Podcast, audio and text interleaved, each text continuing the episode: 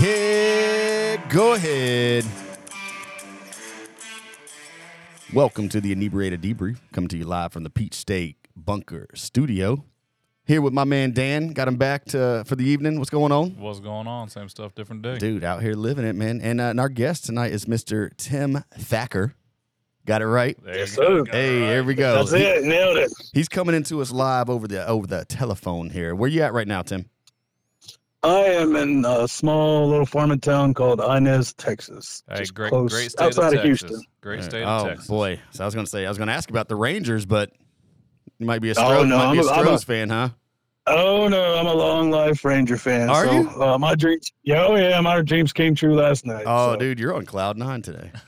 Oh, absolutely, man. I was actually just watching Facebook video from 2 years ago when my Atlanta Braves won. We were out there in the battery for it, so... Yep. There you go. I'm gonna share that video every year till we win it again, and then share that one. But until then, I'm gonna, enjoy that. But we got a couple crispies here. We'll get those rolling. You go ahead. Yeah, nice. There you go. Little Sweetwater 420. You can't go wrong there. So, what's going on in the world, guys? How y'all doing? I'm doing great. What's going on in the world? I mean, fighting, more fighting, and what the fuck? Let's just run this country into the ground. Why not? Hey, we're trying. Absolutely. We're doing a hell of a job. Doing a damn good job at it, President Biden. I appreciate it. They sure are. Yeah, we're on a we're on a delay. We haven't been back in a while. I generally, we record these, kind of stay a couple weeks out just so got a little library built up. We can get it going. Just been busy, honestly. Busy with work and life and holidays and this stuff kicking it. So we're back here. This one will be posted a little bit faster than the others have, but the Rangers winning the World Series last night. That was incredible. Yeah. You got Israel. Obviously, this happened a couple, weeks ago, but Israel on the attack in Gaza. That's insane. And then you got Turkey trying to back Palestine. Now Turkey lately is telling Russia don't come near us. So yep, absolutely. They're just trying to get right in the middle of everything. Why not? I mean, what the hell? Well, they can catch that smoke like everybody else. I'm with you. I think I just said that they found North Korean missiles or something like that in Gaza. So. Oh, wow. It's wild, man. Like, I don't know. This is going to be interesting to see where this whole holy war starts to go. But. Well, it can only go one way. And that's straight down. Yeah, well. It all depends on who we have running this country. Oh. I know, but President Trump says I can get in there and end this in one day. I'd like to see it happen. Look, whether you love or hate the dude, I can tell you this much. If that guy was in office, we would not be in any of these positions right now. Russia would not be in Ukraine the way they are. Nope. No. Now, you can't speak to say that Hamas wouldn't have attacked Israel, because they do that, it seems like, every 5 years there's some type of major attack. But the planned way that they did it this time, I don't know if it had happened to that effect. And you can almost guarantee the response would be different than the way it is right now. But... Oh, yeah, it'd already been over. Yeah, I kind of agree. In some sense, it would have been finalized. Well, yeah, but without a doubt. The best part, though, is gas would be below $2. Well, hell, I'd take it at $2 right now. Right? No shit. That's where we're at. Hey, well, that's the only thing I will disagree on you guys with. But. What, you think it'd still be up? No. It'd probably be a little higher, but, low gas for me is bad, so. Well, hey, my friend, help us out over here, all right? I know what you're doing. Hey, buddy, I will gladly send you the $50 a month for the extra gas money y'all got to spend to keep me and my family alive, okay? Look, the amount that I'm driving, I'm probably going to need about at least $150. All right, $150, we can do that. There we go. I'll cover the rest of it. Listen, we know what you oil people doing out there. Y'all sitting around just joking and smoking the whole time. Watch these gas. Oh, yeah, that's all we do. Yeah, I've heard they do absolutely nothing on those rigs. Just having a good old time. Oh, yeah, that's all we do. Hey, listen, do you work out on those rigs, right? Yeah, I do. So listen, when I was obviously in the Coastie uniform and I was out there flying.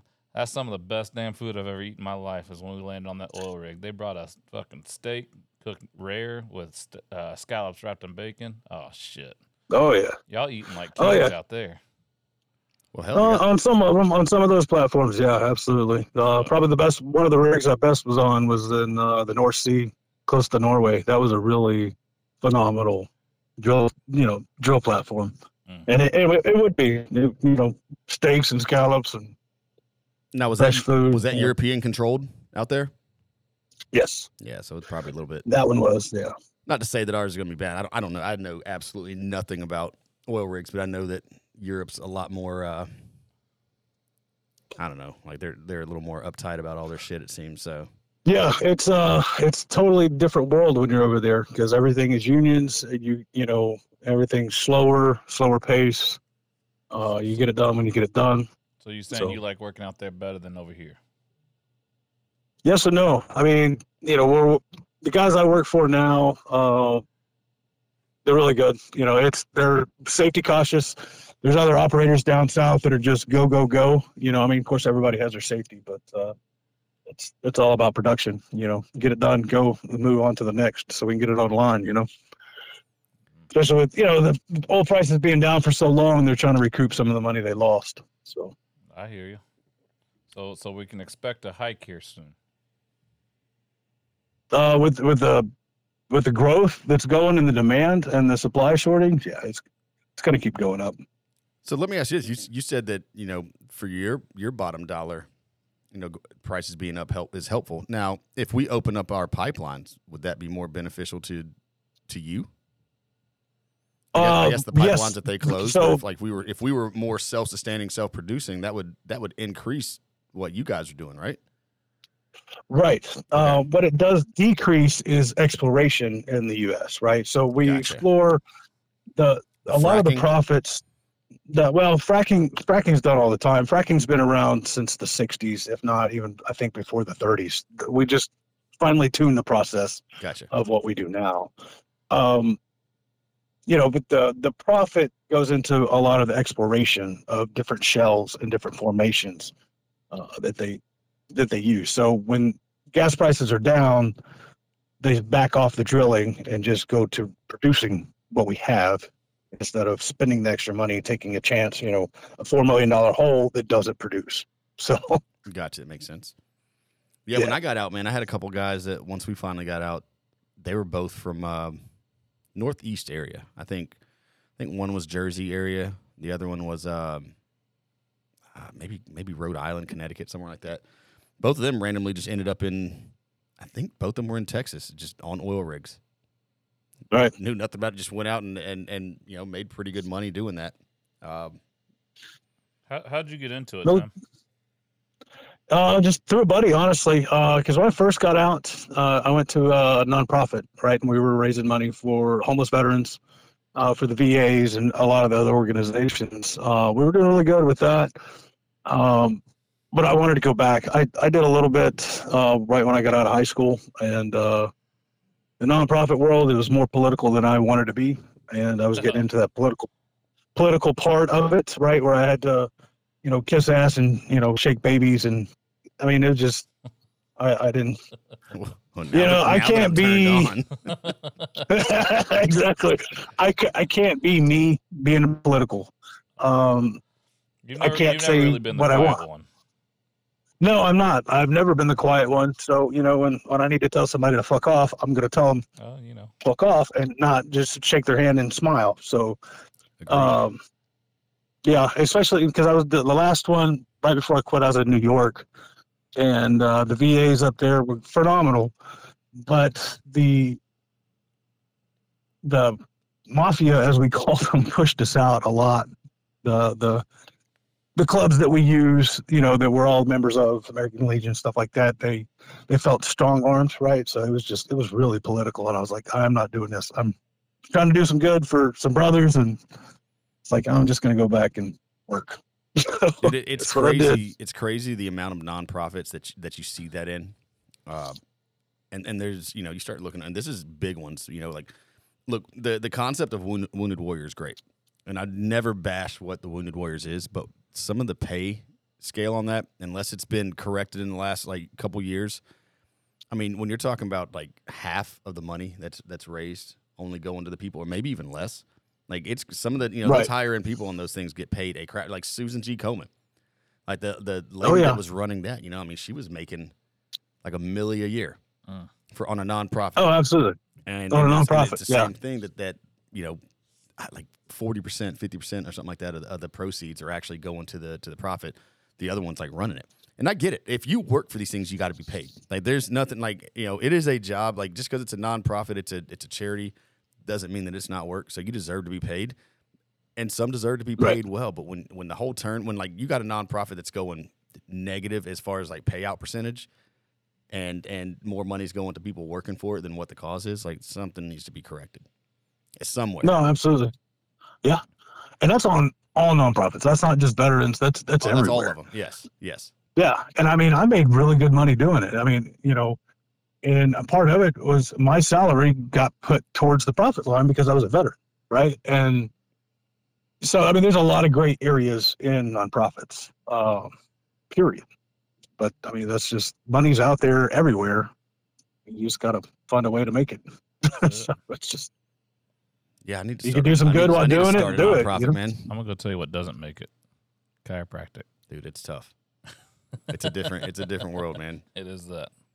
If someone told you that you would have a, if someone told you have a doctorate degree, and run a practice, and you still wouldn't have money, you'd be like, no, you're an idiot. Right? Dude, listen, if anybody said in boot camp that I was gonna be a doctor one day. Yeah, everybody at boot camp would probably be laughing at me. Like, no way, not this guy. Dude, I'd laugh if someone told me in high school where I'd be. I was like, "You're out of your head. You're out of your head." I'm sure. But then we look at people like Seaman Recruit Ziner. Ooh, that guy was a trip, dude. Oh yeah, he was. Dude, it's wild, man. It's crazy to see what some people watching people in boot camp. You know, obviously, you know, you go your separate ways for the most part. May occasionally like be with someone, run into a couple guys that, you know, turned into absolute studs for what they do, and then run into other ones. We had a guy, like, I think this dude was the oldest dude in my like boot camp class. I think he was 30. He might have been 31, and I won't give his name out, but they used to just bust this dude's balls, and he was kind of weird. So we had another guy that was like 29 too. And this dude was a lurch, dude. He was legitimately like 6'7". So this shit used to crack me up because when they would yell at him and they're knife handing him, the drill instructors would always say, whenever I talk to you, you'll never be taller than me. So he'd have to get down in a squat position and like hold a body weight squat while they yelled at him and shit because he was so dude, that shit used to be hysterical. But he was just a good dude. Like, you know, he's getting fucked with, so he just got fucked with. Anyway, but Christians, oh God, that's his name. Sorry. Edit that out. Probably won't. But anyways, they would just mess with this dude, like, and you could tell, like, you know, like when you just have someone that can be broken kind of deal, like they just mess with him. And I'll never forget after boot camp, I ended up seeing him, and he was going into infantry. I ended up seeing him in infantry, man, and same thing, dude. Like, just he was off, like just off, and wasn't there. And I guess found out like less than a year later, man. Talked to somebody that knew him or like served with him. He ended up killing himself. And you know, not to bring it down, but like you just see, like, you get one extreme to the other. Yeah. And I mean, that dude's a 31-year-old dude that was going through it, and you know, certain things couldn't handle it, man. But kind of, you know, you go back to boot camp, kind of see it coming. So we'll drink one for him, but yeah, tough. Yeah. Speaking of boot camp, did you know? Did you keep in contact with Panuzzi? Yeah, she was in that the crash, the helicopter crash on the side of the mountain. Oh yeah, yeah. So she worked on 60, the same thing I worked on. I was still in when that happened, and I do remember that. But she made it through that. Yeah, yeah. She, I mean, she's it messed her up pretty good because she was in the jump seat, right? So when it crashed, you know, that thing's only rated for like what 2 Gs at most. Mm. So yeah, it messed her up pretty good. Did you talk to her afterwards? Yeah, we just back and forth on. I think we had like a couple conversations through over the years, just trying to catch up. She on your Facebook too? Yeah, she's on my Facebook. I'll have to go find her. Yeah, but did you ever find out what happened with that accident? No, she did a podcast on it, and I'm trying to think. I've drank too much to remember that much. I've drank too much to remember that much. Yeah. Actually, I barely even drink anymore. But I think it was just a pilot error, honestly. Yeah. Well, that don't surprise me. Dude, we need to get her on then. Absolutely. She's got a great story, dude. Yeah. That's a hell of a story, man. I'll reach out to her. Yeah, that's wild, dude. Look, anybody that's ever been in the military and flown in military helicopters know that they are they're sketchy. Let me go tell you right now. I worked on them and flew on them. Yeah, we don't always do our best work, bro. I remember getting one. These things are leaking hydraulic fluid everywhere, yes. And you're kind of looking. They're like, that's all right. If it's leaking, it's working. It's like. That doesn't add up, man. Like, I get it, but that's not what you want to hear. And right. My last flight out on one, I won't be overly dramatic, but we're in Afghanistan in this small, little LZ, and we've got, what are the tall tri-walls? I think these things are probably, 20 foot worth of tri-wall that surround this whole LZ. But it was, just big enough to land a 53 in. So it's, there's enough room on the sides, but it's not a big LZ. Well, the problem was once we loaded this thing down, my helicopter ended up being the one taking all of our additional weapons out. Mm-hmm. So we had four tri-walls loaded with 50 cals, 240s, ammo, all this crap loaded into the center of this thing. And then we're all stacked out on, on the side of it. And I'm right at the end. I think I'm either last person or second last person at the back door. And they're trying to take off. Well, the damn thing's so heavy now that it can't get enough lift with the tri-wall or with the HESCO. That's what it was, the HESCO barriers. Uh-huh. With the HESCO barriers, like the 20-foot HESCOs, it couldn't get enough lift. So they're bouncing this damn thing off the freaking LZ trying to get it to get lift. And, we couldn't necessarily see because of how that door comes up at an angle. I could just see what was going on. I'm like, all right, well, we are clearly hitting. And you could feel it. We're just bouncing and turning.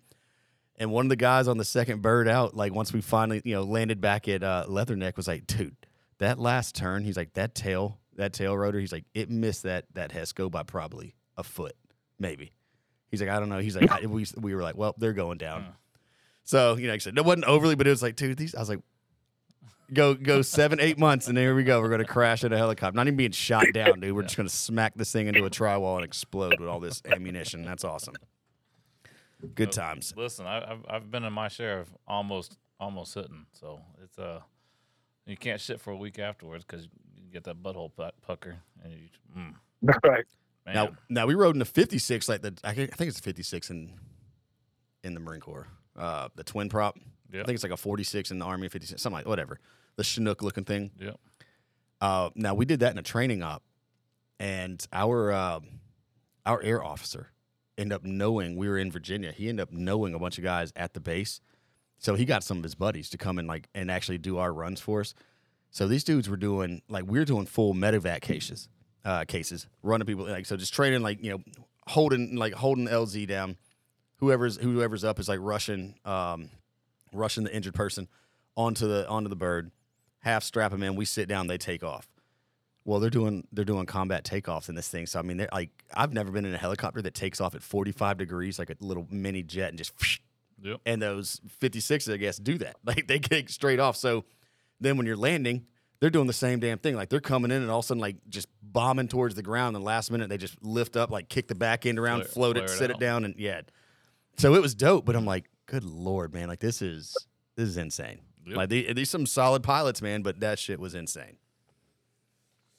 So, Timothy, any good stories? I know you and I talked a little bit earlier. You were on a buoy tender for a little bit, scraping bird shit and barnacles. Oh, yeah.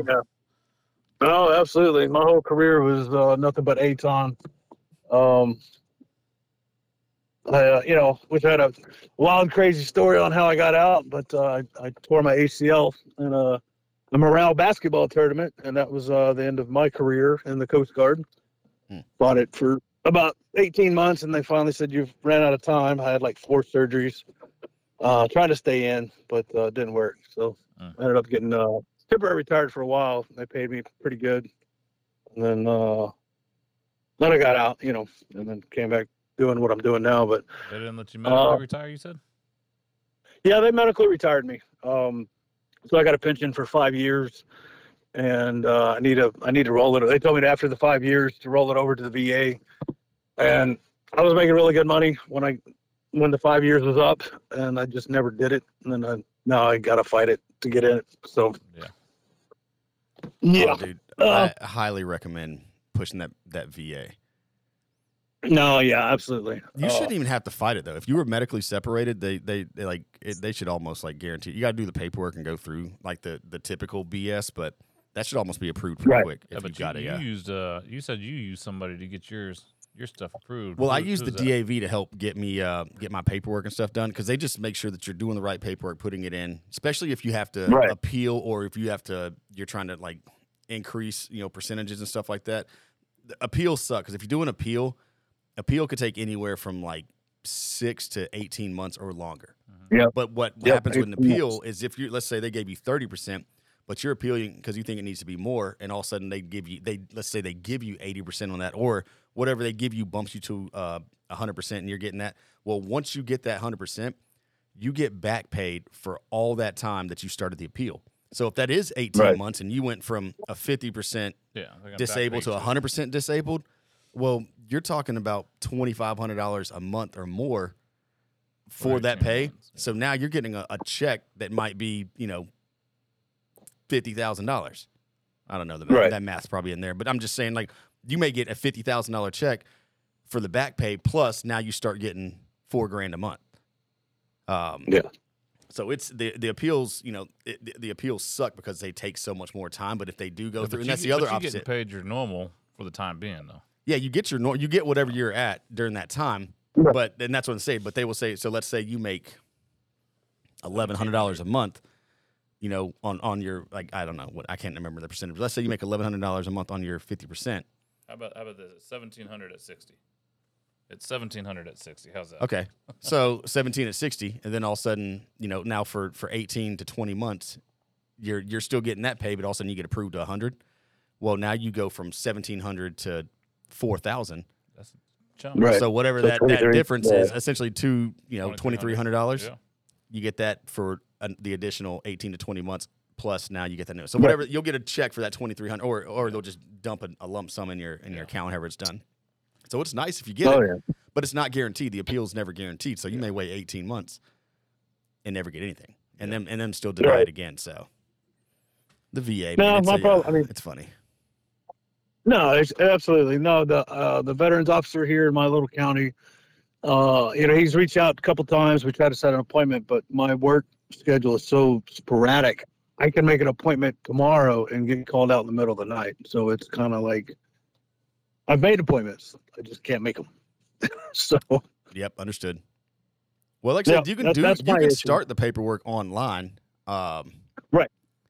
It's just, you want to make sure it's all done right. And that's what I don't know if you guys have. I imagine you should, but if you've got any DAV reps out, Disabled American Veterans, it's just an organization. If you got any reps out there, if you reach out to them and let them know what you're doing, you may be able to do the paperwork, submit it to them. They let you know if it's done properly and then submit. And that may be the way to go. So, like, you do it on your own time, but have it looked and checked before you submit it, to the actual VA. Right. And see if that helps. But, yeah, dude, that – you already being medically separated, that should be almost guaranteed 100%. Right. You can't beat that. An extra 4 month never hurts anybody. No, absolutely. Especially with inflation. Absolutely not. And see, and then we can get then we can get those cheaper gas prices and you won't be upset. Right. See, we bring it all comes back. Or we can get those high gas prices and you just continue to send us your four. Yeah. I mean, whichever one. Just go to. Not all our friends. You get that 100% disability. I might have to bump that from 150 to 2 just in case. Give them that referral fee right there. There you go. Yeah, sounds great. Oh man, sounds great. So we're all. How long were you in for? So it was right about 6 years total. Okay. So I did my first stint was in Morgan City, Louisiana. Great chief down there. I had a great XO. I still keep in contact with him. He's actually just retired as a warrant 2, I think.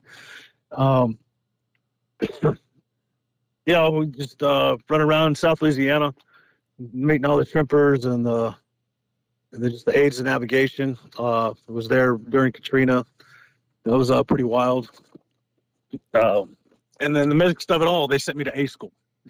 They didn't cancel the orders, and I missed out on a lot of the recovery because I got sent to A school. But yeah, it was a good time down there, man. The Southern Louisiana people are really nice, very opening, to their homes, and at least everybody. I got a son out of it down there from Pierre Paul, Louisiana. Yeah, I'm sure y'all know where that's at. Swamp people. Yep. Well, somebody here's a LSU fan and a Louisiana fan, so. Oh, okay. Just a little bit. We won't mention it, but you can bet that it ain't orange. It ain't burnt orange. You're right. It ain't burnt orange. By the way, big game this weekend. Playing them filthy, stinking elephants from Alabama. Yep. Oh, I hope y'all stomp them. I do too, man. I do too. So Dan was telling us in his time how he was just ripping cocaine and banging semen just all over boats and like shorelines. You got anything like that, man? And yeah, but not that I want to put out in the world. Fair enough. Some illegitimate kids out there that might. Hey, listen. Try to find me. Do you have any some friends that might have been there? Hey, at this point, point in time, they're 18, man. Like they're 20, dude. You're good. You're good to go.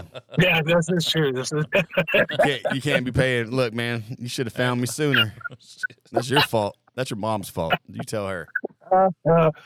Oh man, no, we had a good time. I think one of the best things that we ever did, we got to pull into Clearwater, Florida, and you can moor right up to the VFW, and it is just one hell of a time, with the old timers and then just Clearwater, Florida in general, very open to the Coast Guard. It was, you don't find many places like that. Up north is a little bit better. Yeah. There's a great softball tournament that's played by all coasties up in, Grand Haven, Michigan.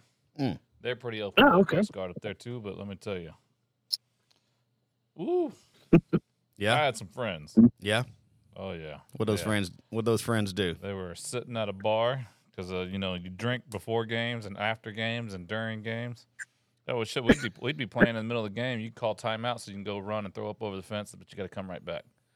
If you don't come back, the other team gets 6 runs. Ooh. Wow. I'm just telling you. I mean, we played by the rules. All right, and then so we're at this bar one night and. Buddy of mine's over there. He's like, man, this girl. And I was like, what?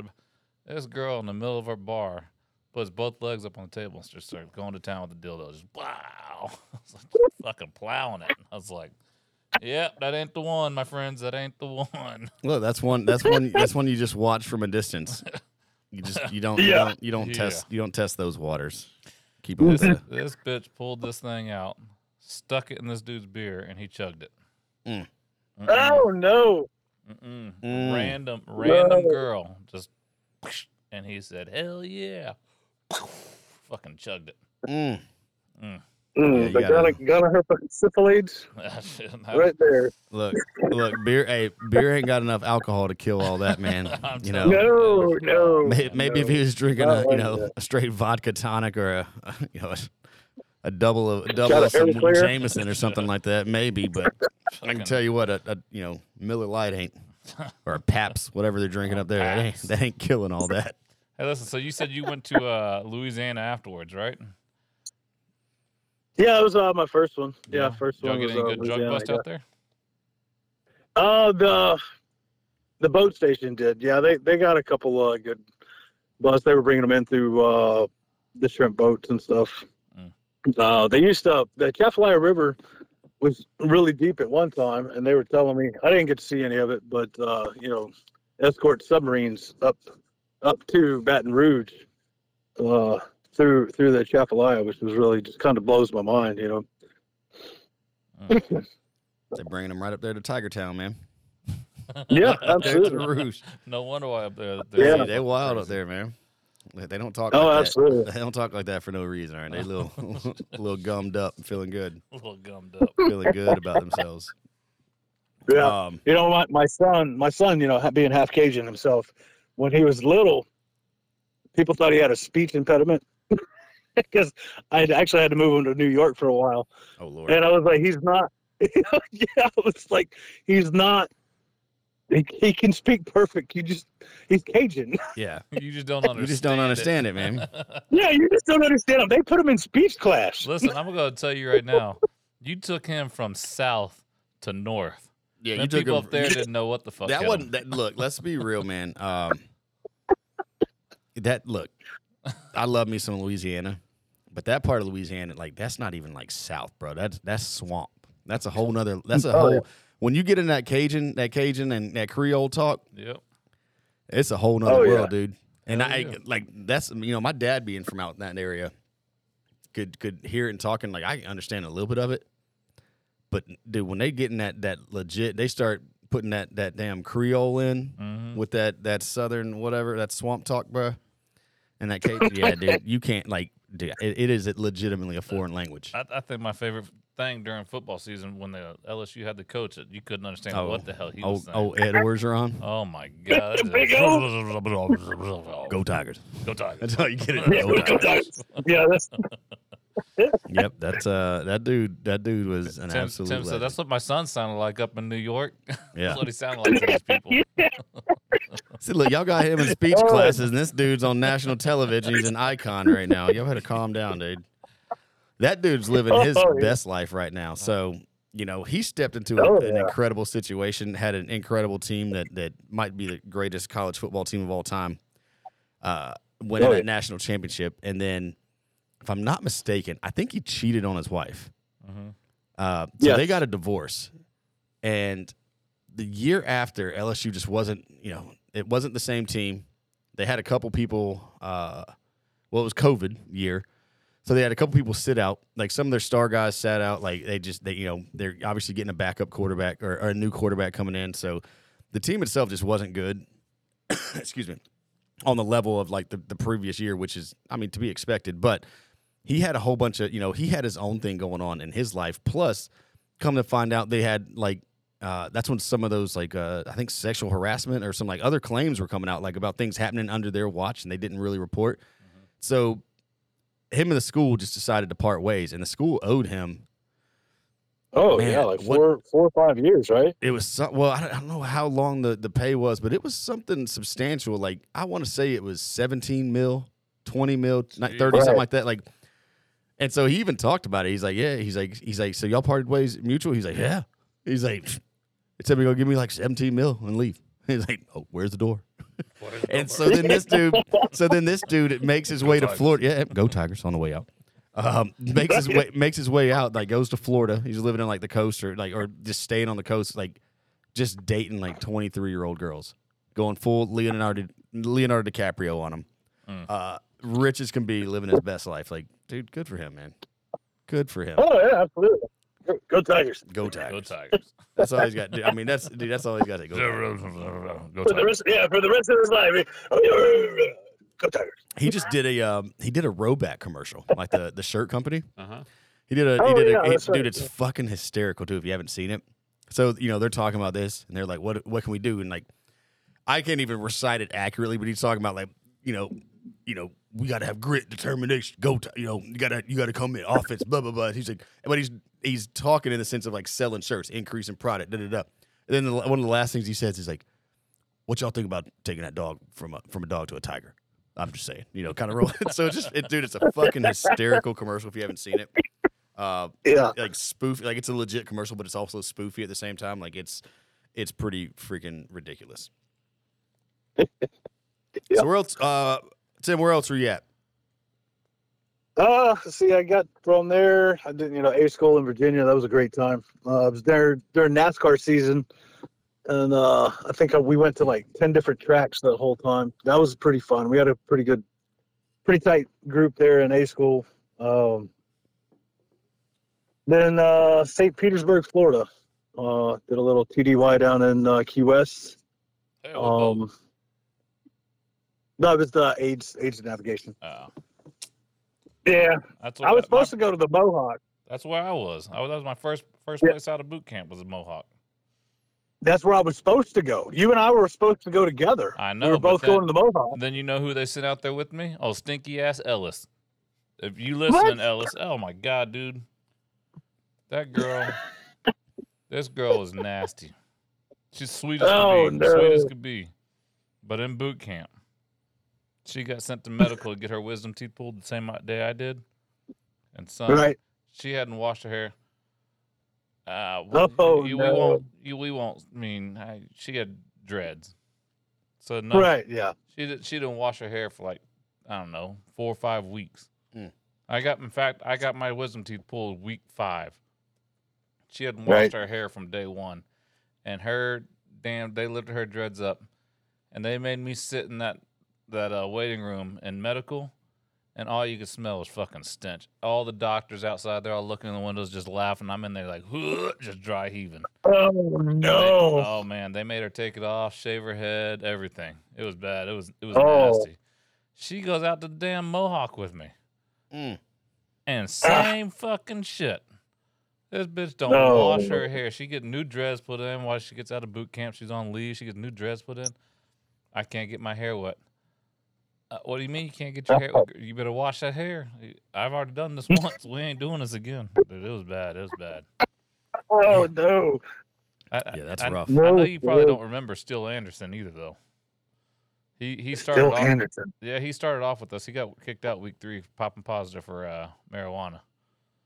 But no, I don't remember him. He was the buddy I went in with. He on the buddy program. We were supposed to get the same station together. He got kicked out. Oh, okay. I was like, this motherfucker. I mean, how do you make it? Like, go ahead. Wow. No, you go through knowing you're going to pop positive and you still can't. Listen, this motherfucker was smoking 3 days before, and I was like, dude, you can't do this. He's like, I'm good. I'm like, man, you get kicked out of boot camp, I'm telling you, and I going to fight later. Still, if you're out there, I love you, man, because I know you're doing good up there in Colorado. But I know why you're living in Colorado. Yep. Yeah, we had at least three or four dudes that got kicked out boot camp, and you don't find out until a couple weeks in. 3 weeks. So you're getting all the hazing and all the bullshit for several weeks before they finally tell you. And I'll never forget, dude, one of the guys that popped, like the drill instructors were actually upset. You don't normally see this. The drill instructors were upset when they found out that he popped because they liked the kid, and I think he was from Jersey or New York area. A little Italian dude, but he was fucking hysterical. Like, he would do little things to get in trouble and to get like PT'd and IT'd and shit, like away from like, and they kind of liked it because he weirdly liked it himself. And so like he would always do, like, they'd tell him to yell and he'd just be like, sir. And they're like, God damn it, get on the fucking quarterdeck, you know? And he'd like, yes, sir. And then he'd yell and be happy. And he'd like, the fuck is wrong with you, dude? So they liked him, you know, because he was kind of like, he was just weird. Like, he liked to be IT. Like, they liked to kind of push himself, and like, you know, he didn't talk back, but he just kind of fucked with the drill instructors too. So like, they weirdly liked some of that shit. Like, as long as it's, I guess, in the respect lane. Yeah. So they liked him. And then when they found out him and at least 2 or 3 other guys, him and 2 other guys got popped. That's right. Because then the third one, this dumbass, as soon as we finished boot camp, we go home. Well, pretty much everybody that was in my boot camp class when we graduated, because of the timelines of when when MCT and SOI started, everybody had like 21 days off. So what most people got was you're given like 7 days off, and then you got 10 days or something like that of like the temporary assigned duty stuff where you went and worked for a recruiter, you know, until like the timelines lined up, then everybody could get back for MCT and SOI. And this dude, Washington, man, and he was a funny-ass dude. Like, I think he was from Mississippi, and just a slow-talking, like, just chill. Like, this dude, I mean, he looked stoned out of his mind every day. This motherfucker went home and was just smoking weed and doing coke the entire time that he was on that 20 days. Jesus. Goes to damn – I think he was in – I don't think he was in SO. I don't think he was a grunt. So he goes to MCT school. Yeah, he was, because I was with him. That's how I found out. They're going to MCT school, and same thing, bro. Like, and MCT's not near as long, so they found out. They found out like 7 days into this shit that this dude popped, and come to find like, and this dude popped for cocaine, like, it was something stupid, like 2,100 nanograms. Damn it. And they're like, bro, like, you ripped a line before you walked on base kind of shit. Like, the fuck is going on? Like, yeah, dude. Like, just an idiot. And I was like, dude, you went through all that shit. Round two. Yeah. There it is. Yeah, dude. So, you know, yeah. That shit wasn't really worth it, man. Listen, I still think one of my favorite memories is your old girl Johnson in boot camp when they're showing us how to do push-ups. And they said the girls could do push-ups this way. And they show them, and they go, all right, y'all want any more? And she looks up, she goes, no. I was like, oh, fuck. Here we go. And it starts. Yep. Oh, and it starts. They beat the shit out of everybody down. Fuck. Everybody get down. Man. Oh, yeah. Hey, who was the dancing machine? Oh, you remember that? Yeah, I don't remember his name. This is the one I was telling you about. I told the story of my first time out here. I was like, we were in boot camp. This dumbass sitting there. We're supposed to be practicing for, you know, you got to do your little marching drills in front of all the command and shit, yep. And they rate you and they give you all your flags and bullshit. We sucked marching. We couldn't march to save our life. And they had me calling cadence, Texas boy. They wanted, you know, they wanted that old left, right. I was like, left, right, left. And they're like, get the fuck out of here. I was like, listen, I ain't ever done this shit before. This motherfucker's back there just dancing. And all of a sudden you hear, fucking company on the field, stop. We're all fucking, who are they talking to? We're the only motherfucking company out there. We all acting like, this guy had a dance. I'm a dancing machine. Everywhere we went. I'm a dancing machine. Yeah, good.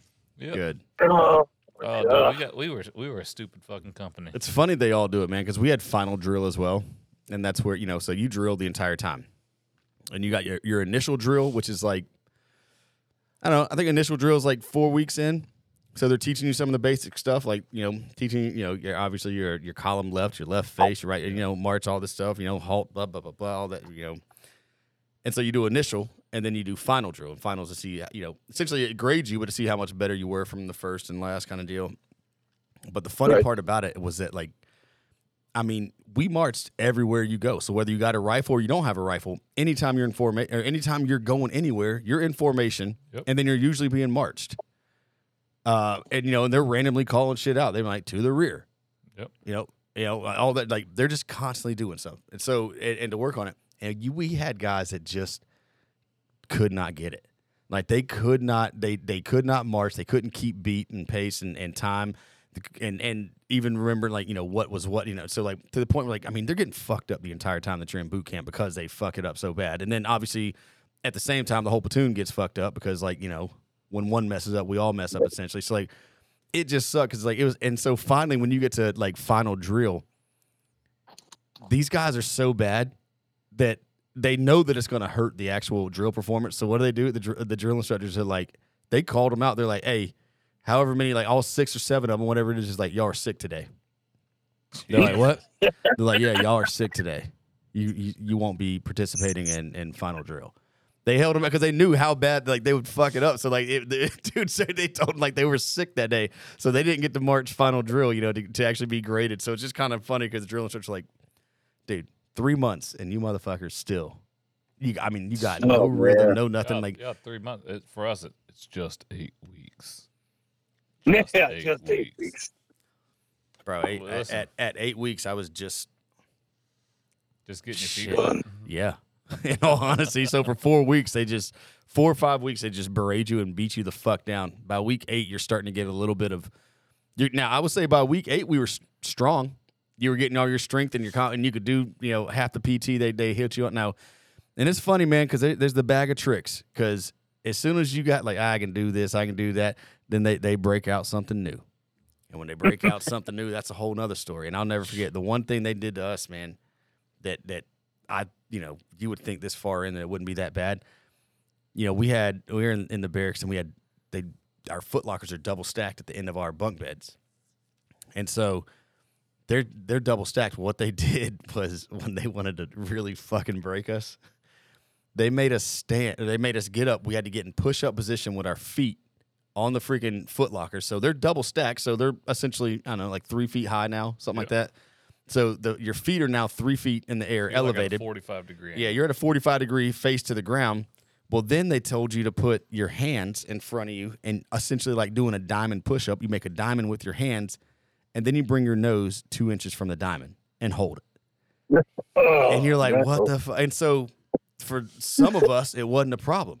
Like, now, you can't hold that shit for 60 seconds kind of deal. Like, it starts going. Well, the problem is that you had the fat bodies or even some of the super skinny bodies that were too weak. Like, they couldn't do it, so they'd hold it for half a second and then fall. And they're like, we're not going to stop this until everybody can get on this and hold it for a 10 count. And that's a military 10 count. And that could be, that's a military count. It could be 1, 2, 3, 4, 5, 6, 7, 8, 9, 10. Or it could be 1, 2, 3, 1. Or it could be 1. And let me tell y'all something else while y'all are doing here. 2. Yeah. So, dude, we did this shit for like 35 minutes. And I, like, to the point, like, I mean, drip, like, dude, sweat just dripping off your nose, making the wall, and you're sweat. Shaking. And the ones that are actually trying to, like, actually holding it as much as they can are shaking because the other guys can't get in this position. But, like, that was one that time was one of the worst. And then when we went out to the rifle range, when we go to the range and we go to a whole nother barracks out in the middle of nowhere kind of deal, and you're at a whole brand new barracks for that. Actually, you're there 2 weeks, so your first week is called grass week. And all you do is for 5 days, 6 days, you snap in. And there's a barrel that sits in the center, and you just get into all the shooting positions. There's a sitting position, a kneeling position, a prone position, and then standing. Well, you never get to get in. You never get to get in like prone position because that's too easy. Yeah. So you're always in, and you don't get standing very much. You get sitting and you get kneeling. And sitting don't sound bad until you realize you got this damn. The sling wrapped around your arm, you're held up, you got to be in a certain position. After a while, like, your ass is killing you, your legs are killing you because you're sitting cross-legged and all the shit. So that one sucks. And then kneeling position, you're sitting. There's like two or three ways you can sit in it, but either way, it just requires you to sit on your foot, you know, for an extended amount of time. So, like, grass week sucks. Excuse me. The other component to grass week is being in the barracks. They fuck with you. Now, on actual range week, which is the following week, they don't fuck with you as much because they want you to shoot well. Now, they still mess with you, and you still get fucked with a little bit, but nothing like grass week. And that's the 1 week where you're away from command. You're out near nobody. Like, nobody's out there. So they just, I mean, dude, that, like, they talk about you can't hit people in the military and shit like that. Yeah, okay. You okay? Go, as soon as you get out to grass week, bro, like, there's boiler rooms that get found. There's, like it's fucked up, dude.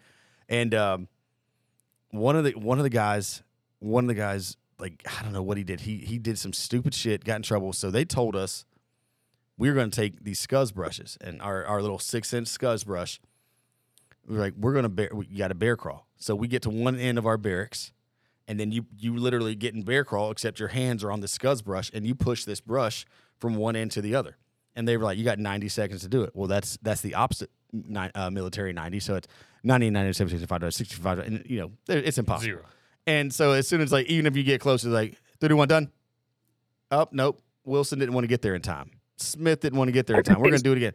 Dude, they did this shit for an hour and a half. This floor started dry as can be. It was soaked. Now, I'm talking about, like, not damp. Like, you could have taken two 5-gallon buckets and thrown it down the walkway, and it would have been as wet or less. Like, it was stupid. Our camis that we were wearing, so we go into desert camis for that.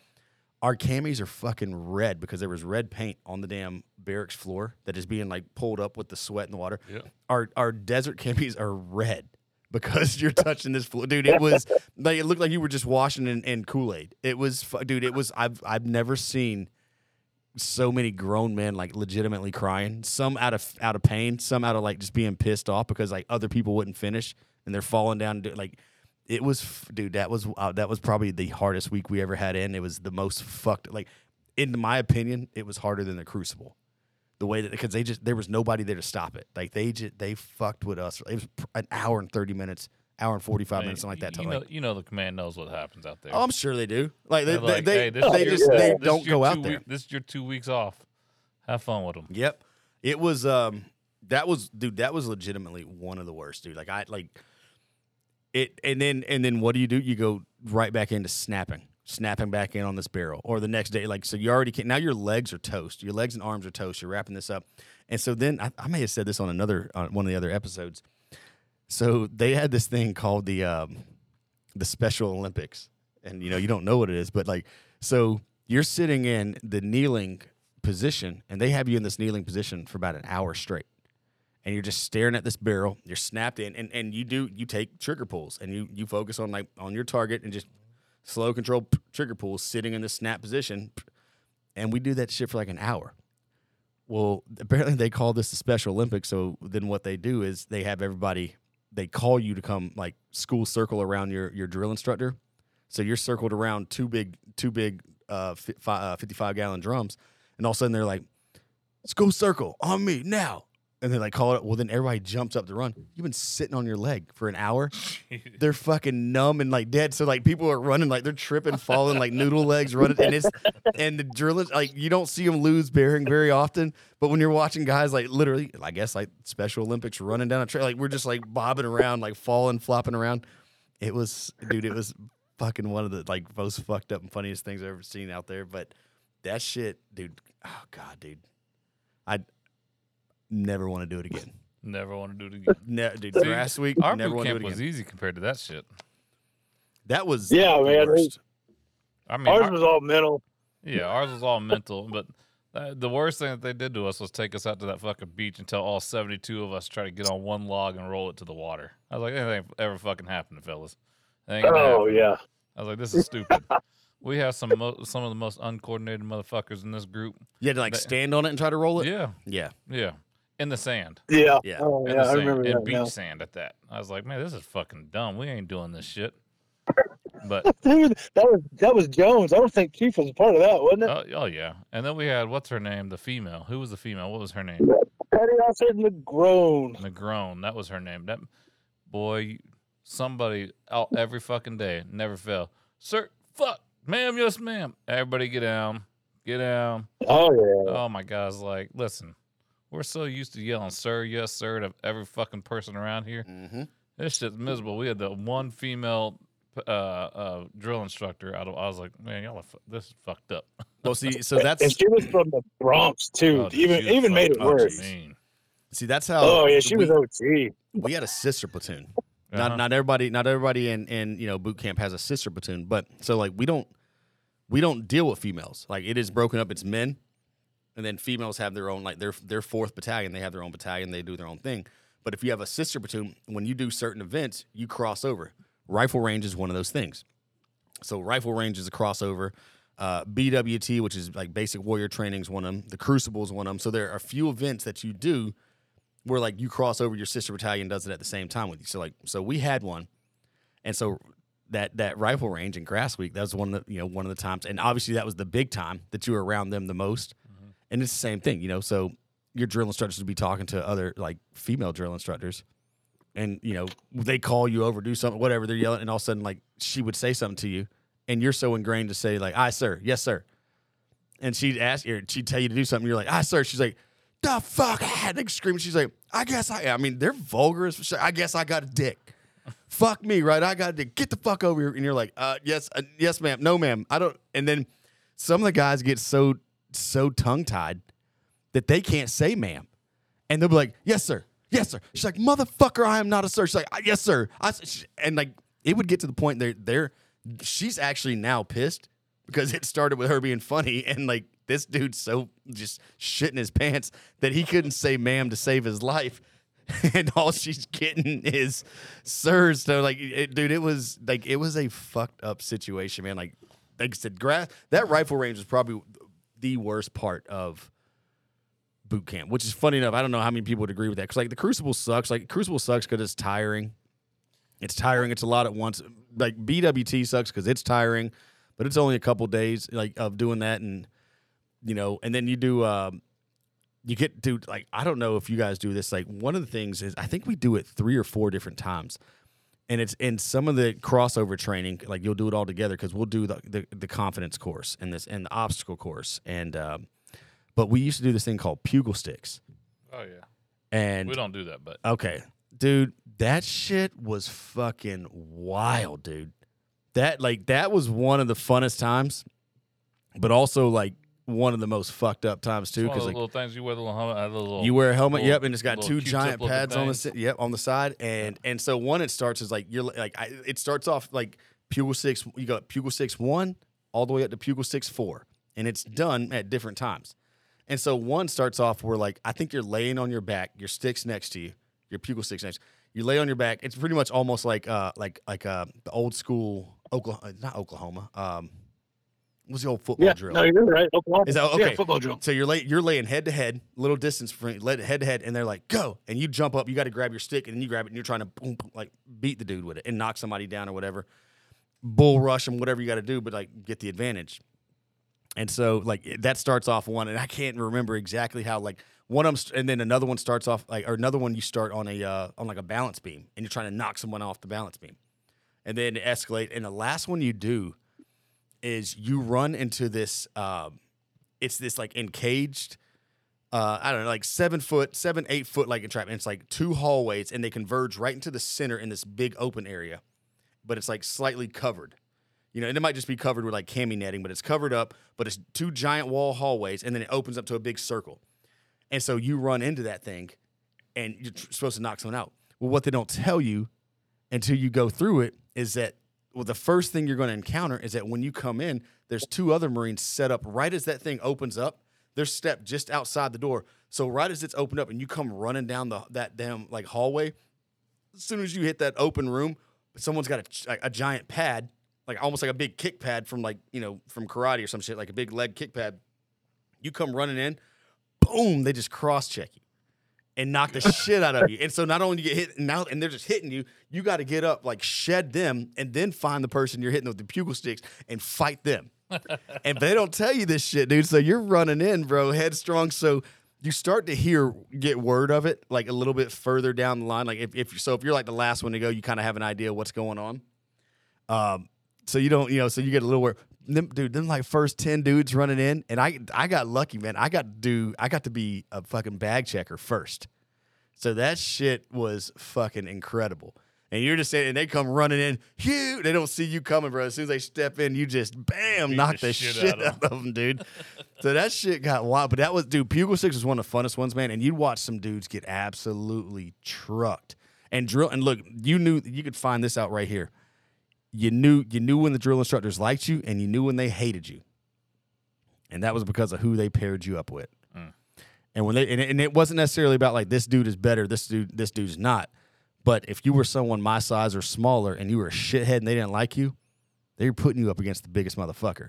Now, what are they telling you? Like, they ain't all gonna be small. You got to get them. No, dude, they wanted to watch this big fucking giant beat the shit out of you because you're a fucking shithead. My question is though, they ever put some small little fucker up against some big dude, and that little small fucker whooped the shit out of him? There were and let me say it with what I saw. Not like an ass whooping. You saw a couple dudes that got paired up against, and this wasn't the ones where like they just didn't like these guys. It just ended up being a pair, and they came out, and like you saw a couple smaller guys either win or get some really good shots on dudes, and before getting taken down, and like you see, like the drill instructors get pumped about it. But usually the ones where they wanted to see somebody get fucking train wrecked, they got train wrecked. Like they knew what they were doing, because like they didn't just put them against some dude that, because I mean look, there's big ass dudes that are soft. Like they'd put him up against a good sized dude. They're like, oh, this dude's gonna fucking Jerome Bettis this motherfucker across this whole field, and they would, dude. This makes our boot camp sound like pussies. I'm just saying. Oh, for real, man. What do we do? We marched around and got yelled at by COs and shit that were walking around the base. Like I had bag watch one day during lunch or dinner or whatever the fuck it was, and I'm sitting there. That's not your property, drop whatever the fuck you got to say at that time. This motherfucker goes, do you know who the fuck I am? I was like, nope. Sure the fuck don't. It was a captain of the base. Yep. Sorry, bud. Shit, I got my ass whooped that day. I was like, oh, well, you know, my bad. I know who he is now. Dude. All right. Yeah, that was Captain Odom, wasn't it? Yep. See, look, sometimes... Listen to that memory you got over there. Shit. So, sometimes it works like that. Dude, I can't tell you half. Look, and I can tell you my drill instructors. Outside of that, I can't tell you anybody. Well, I got stationed back at boot camp, right? So I became permanent party right when I got out. Really? Yeah, so I had to have knee surgery right after boot camp, right? You remember when you and I were marching through the base and cadence on crutches? Yeah. I stayed on crutches. Oh. So, yeah. So they sent me back. I was permanent party for 3 months, I think. Mm. So you got to know everybody. Yeah. Yeah, I really did. I got to Chief Isbell's there, Petty Officer Jones, and Petty Officer Jones. Chief Isbell's a big motherfucker. Yeah. Oh, yeah. He was a big dude. He walked in, everybody's like, oh, fuck. There's some monsters in the military, dude. But yeah, boot camp for us, I mean, a lot of boot camp for me was just like, come on, like, let's get real. Let's have some fun now. I mean, I wasn't a big guy. I wasn't a little guy. I was kind of in the middle, but I could run and I could do push-ups. I could do sit-ups. That shit didn't bother me. But we had some dumb motherfuckers in our class that kept getting our ass beat, and I was like, listen, I get my ass beat by you one more time. Yep. We're about to find a sock party around here. Well, that's what they want. Whoa, they want people to step up to correct others, because not only are they going to do it, but they want to see leadership. They want to see somebody else do it, and that's the component of it. And you know, in any environment, you're going to have, you know, alpha personalities and beta personalities, and probably a couple, you know, cis Charlie personalities down to the very bottom. But you know, like, everybody wants to lead. They want to talk, and if you get a sign that, you know, if for us, if you were a squad leader, or you were the what they call it? Our guide, the platoon guide. Like, so your guide was your head, and then you had platoon, your little, like, squad leaders. So, you know, everybody wanted, like, a position and to get there, and you kind of had to earn it, or people had to lose it. So it depends. But, you know, talking about some of those stories too. So I told that same guy that unfortunately ended up killing himself. This dude one time got us. This is probably one of the second or third worst, like, schlackings that we got, and this was coming off of our BWT, is basic warrior training. So we're out in the field for out training for a couple days in the field, and we stayed in these like Adirondacks that just, dude, pretty much wide open window. Dude, this was like late November, early December kind of day. Dude, it's freezing cold out there. You're training all day, and then you get to lay down, and you get to go to sleep.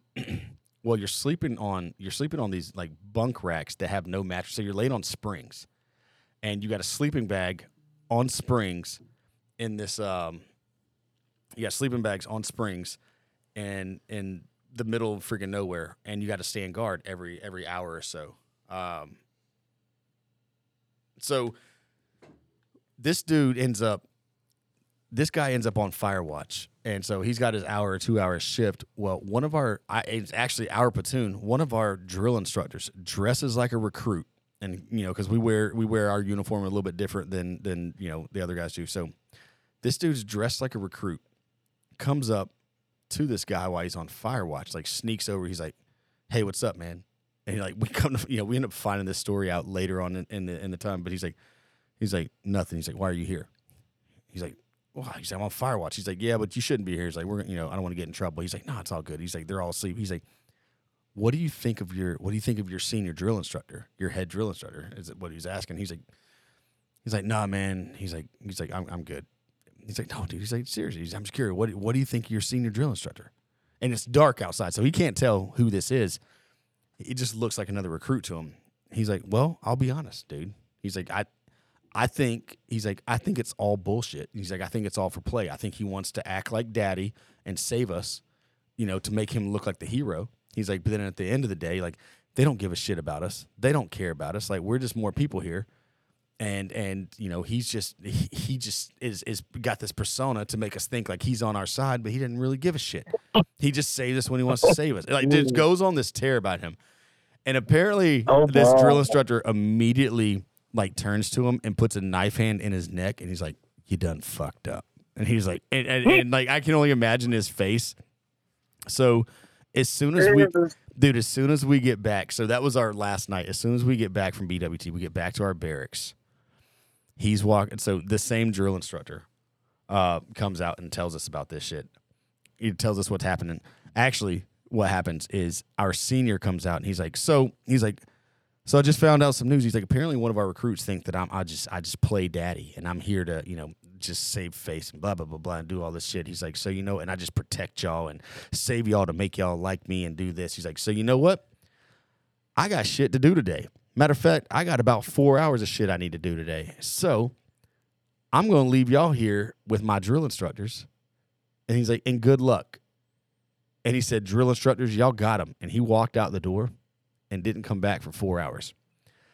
And dude, and next thing we know, that drill instructor that dressed up as a recruit, he pulls this guy to the end of our squad base, stands him in the I missed this part. He asked him about himself. So our drill, our one of our kill hats' name was Sergeant Tamala. So he asked him, he's like, "What do you think about Sergeant Tamala?" He's like, "I just think he's a dickhead. I think he's just fucking mean for no reason. He's like, he doesn't give a shit. Like he's just being an asshole."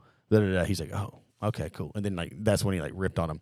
So he pulls him to the end of this thing. He's like, "This recruit thinks I'm an asshole, thinks I'm a dickhead, and that I don't care." He's like, so I can't have that on my conscience. He's like, so what I'm gonna do, so he knows that I'm not an asshole. He's like, I'm gonna give him a Powerade. And so he's like, so I'm going to go. So he walks into the drill hut and he grabs one of those 20 ounce Powerades and gives it to him. He's like, here you go. I want you to have this. He's like, drink it. He's like, no, sir, I don't want it. He's like, no, I insist. Drink it. He's like, the rest, and we're all standing on line. He's like, the rest of you, get on your face. He's like, you guys will do push-ups until recruit blank is done with his Powerade. And so he's like, sir, I don't want it. He's like, push up. And so like he's counting us down and he's like not drinking it. So like now we're like, bro, we're like, drink the fucking Powerade. Drink the fucking Powerade. So we're doing, so now he's over there chugging this Powerade, finishes it. And he's like, stop. And so now he's got us holding push-up position. He walks back into the hut, grabs another Powerade, comes all the way down the lane. Gives it to him again. He's like, I don't want to be an asshole, though. He's like, so here's another Powerade. Gives him a Powerade. Dude, this goes on for probably a fucking hour of him. And so, like, it's like he's got us doing sit-ups. He's got us doing push-ups. He goes from Powerades to Power Bars. He goes and grabs, like, and these are, like, those, like, meaty, like muscle milk Power Bars, like the thick ones. So he's got to do too, right? Yes. So he's ripping down Powerades. Eating freaking Power Bars. So he probably had to drink, I don't know, dude, he probably had to drink freaking 12 Powerades and probably 7 or 8 Power Bars while we're getting fucked up the entire time, dude. Like literally getting destroyed. He's like, I don't want to be an asshole, though. He's like, I can't be. He's like, are we good? Or am I still an asshole? He's like, no, sir. He's like, no, I feel like an asshole. I'm going to get you something else. And goes back and keeps getting them. So it was, dude, it was fucked up because like we got destroyed the whole time.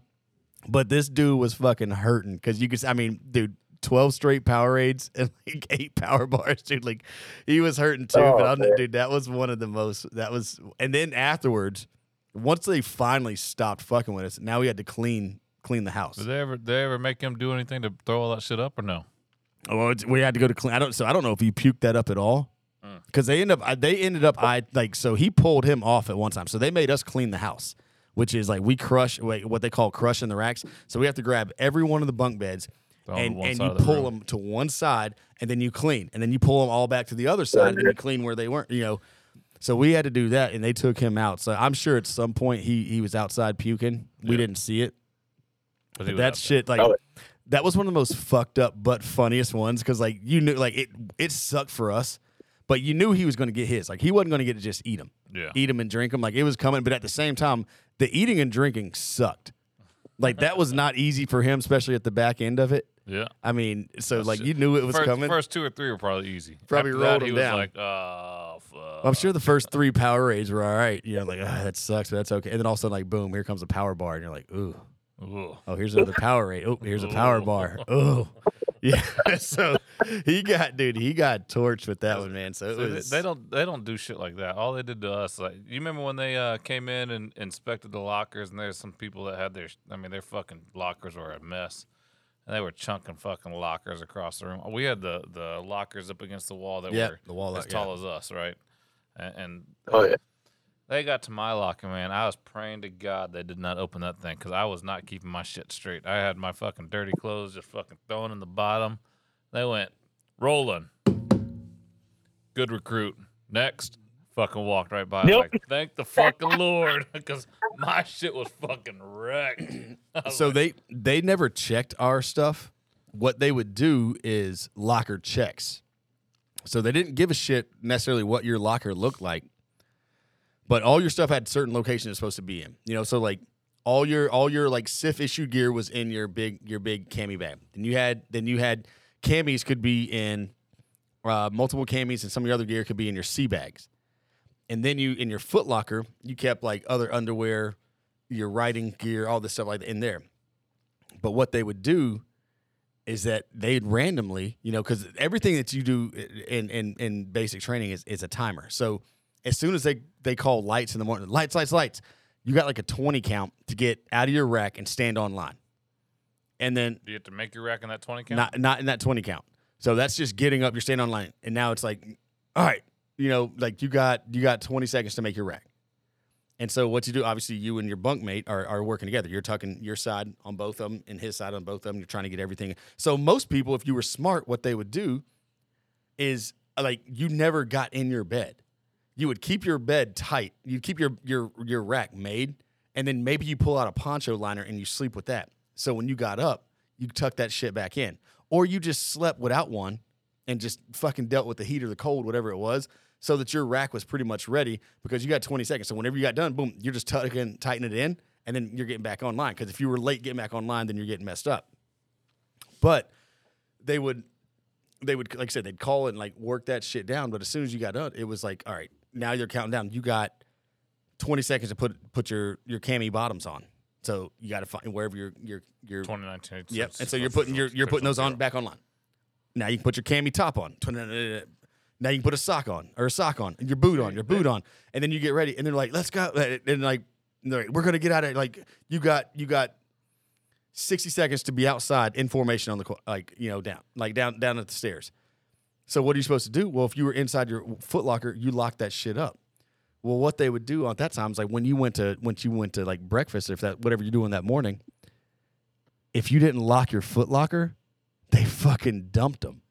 And like they didn't just dump them in front of your shit, bro. They make a pile in the middle of the freaking like quarter deck or in the middle of the walkway.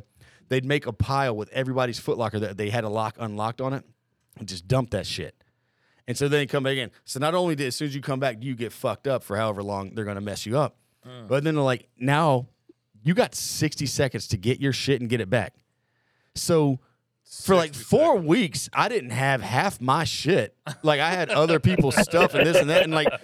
And so then like at the very end of most nights, you would get like 30 minutes of what they called letter writing time. That's where you could write your letters, read your letters, do all your shit, you know, kind of your mild personal stuff. Now you still got fucked with at that time, but a little less.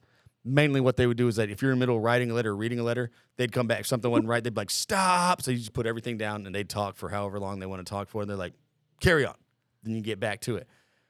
And so during that time is when you had a time that if somebody was like, hey, I got your bag. And if you were smart, if you had a bag of socks or a bag of underwear, you had your name on it. So you could just give it back, you know? Yeah. So like, you know, dude, I mean, like I said, I lost shit for like 6 weeks, you know, like trying to get it back. Marty's over here wearing Jones's underwear. Smith's freaking pretty much, dude. Pants. Like, it was fucked up, man. But it was. Hat. So you learn quick. Like the last thing you did, like I would rather be late to that formation and then because they're gonna fuck you up regardless. Like you're gonna get IT'd throughout the day regardless. Like you're gonna be in a sand trap or in a sand pit or this or that or whatever it is. You're gonna get that regardless. Lock your fucking Foot Locker because. No, it was a guarantee. Like it was a guarantee. If you left it unlocked, it didn't matter. It wasn't like once a week we're gonna do this. It was an everyday occurrence. If somebody left their Foot Locker unlocked, it got dumped in the middle of the thing. So what if it was just one person? Then they dumped their shit. I know. But now we all got in trouble, but they dumped their shit. And I don't remember if we had locks on ours, did we? They could free reign open that shit if they wanted to. I know. So our Foot Lockers had locks. It was free reign. Yeah, we came in one day, so we were on I don't remember what hall we were in, but we were on the top floor. Yeah. Yep. We were on the top floor, and so we were outside. Which one? Section, I think. Yes. Yeah. But there's fucking flights of stairs on both sides. So what do? These motherfuckers make us go out there and stand in formation, bring our sea bags out. They say, run upstairs, get a pen. Fucking run upstairs and get a pen. Put it in our sea bag. We're standing. Run upstairs, get a pair of pants. Put that fucking pair. Dude, item by item till we got every fucking thing. I was like, this is fucking what the fuck are we doing? I was like, this is like 3 days in. I was like, this is fucking stupid. Like, I don't mind running. But when you run up and down stairs 900 times, yep, that fucking shit wears you out. And so I think, in fact, Tim, I think you were my shaving partner too that one time. When we we did that shaving drill, and Tim and I were like, fuck this, put that fucking razor block on there, put that whatever that little cap is, that little plastic cap. Yeah. Fuck that. I had to put shaving cream on his face, he had to put it on my face, and I had to shave his face. And he had to shave mine. Shaving drills. Girls had to do each other's hair. I was like, y'all got this shit easy. Tim and I were like, fuck that, put that little plastic cap on. And it's because you had a cup of water. Yeah. And so we were fucking shaving it, but that cup of water turns white. And then when they're coming by, you're holding that cup of water with the razor in the water, and you're standing there at attention. I was like, they can't fucking see that cap. Fucking put that cap back on there. I'm fucking trying to get cut up. He was like, me either. All right, let's do it. If we were going to get in trouble. We had to use our canteens. Yeah. Yep. But I guarantee if we were going to get in trouble, we were going to do it together. I were both, you were a squad leader with me, weren't you? Yeah. And then they took mine, yours, and the other four squad leaders, squad leader pins that we had to wear, and all gave them to Ziner. Oh, that fucking idiot. This guy, and he had to walk around and go, I'm Gomer Pyle, motherfucker. This guy was a fucking idiot. But he tried to tell one of our drill instructors how to do his job one day. I was like, oop. Yep, you done messed up there. Here we go. We all about to get fucked up, ladies and gentlemen. Here, this is what this looks like. Oh, yeah. Dude, that kid was a fucking piece of work. I hope he's listening to this one day. I really do. Designer, I'll still whoop your ass in a mile and a half. I just want to let you know. That's right. Dude, that's right. Boot camp's fucking, like, it's an interesting experience, man. You look back on it now and go, we did some stupid shit, but that shit was fun. There was a ton of fun, a ton of laughter. And there were parts, like I said, there are parts that I'd never want to do again. Nope. There are parts that are fun. Like, it's comical because, you know, and you know, in the, you know, and I would say at least for the Marine Corps, like these drill instructors are trained. Like they're trained to do funny, fucked up shit and like hold their bearing. So when they're doing something that's so funny that they're losing their bearing, like it's usually off the wall shit. Everybody's like it's just fucking, and like, they're usually really good about not doing it. So it's like I said, it's fucked up and it's funny when it does happen. So like I said, one of the other things they would randomly do, and it was only if like I said, there were just people they like to mess with. And when you would go to when we get into the racks at night, as soon as it's rack time, they shut off all the lights. You got your fire watch set like on both ends, and then you got a rover. So you had three guys on fire watch like every hour or 2 hours, and it rotated off. They'd hold that, and as soon as you get in the rack, you have to lay in your bed at the position of attention for the first 10 minutes of going to sleep. Now, if you passed out, great. If you didn't, then whatever. And then but after 10 minutes, like somebody would come out and yell "rest," and you could lay however you wanted. But for the first 10 minutes that you got in that rack, you literally laid on your back, feet like you were standing at a position of attention on a quarterdeck, and that's how you went to sleep. And that's what so it was freaking hysterical. We didn't do any of this, bro. It was fucking hysterical. So Sergeant Tamala was our we had two kill hats that were the ones that constantly like messed with you. We had Sergeant Tamala and Staff Sergeant Buck. And Staff Sergeant Buck was a little more chill, man. Like, but he was also the chill where, like, you didn't want to see him turn it on. Like, he would fuck with us now and then, but, like, you didn't, like, he, like, nothing like Tamala. Like, Tamala was, like, the pit bull. Like, he was getting after it. Staff Sergeant Buck would get you, but, like, it's almost like that dude was there doing a job. And if he needed to fuck you up, he'd do it. If he didn't need to, then like he went about his day kind of deal. And like, you know, it, so whenever you had just Buck, it was like, oh, all right, y'all, don't be stupid. We got a little bit lighter. We might have 4 hours of like lightness. Just don't be stupid, because Buck doesn't play all the dumbass games. Like he'll like, we'll be okay. But dude, when Tamala was on duty at night, it was guaranteed for that first 30 minutes, man. You'd be laying in bed, like I said, you're at attention. So once you get in the rack, you don't talk. You cannot talk. It is quiet time. Like you're not like, so you get caught whispering to someone, but like you're fucked up.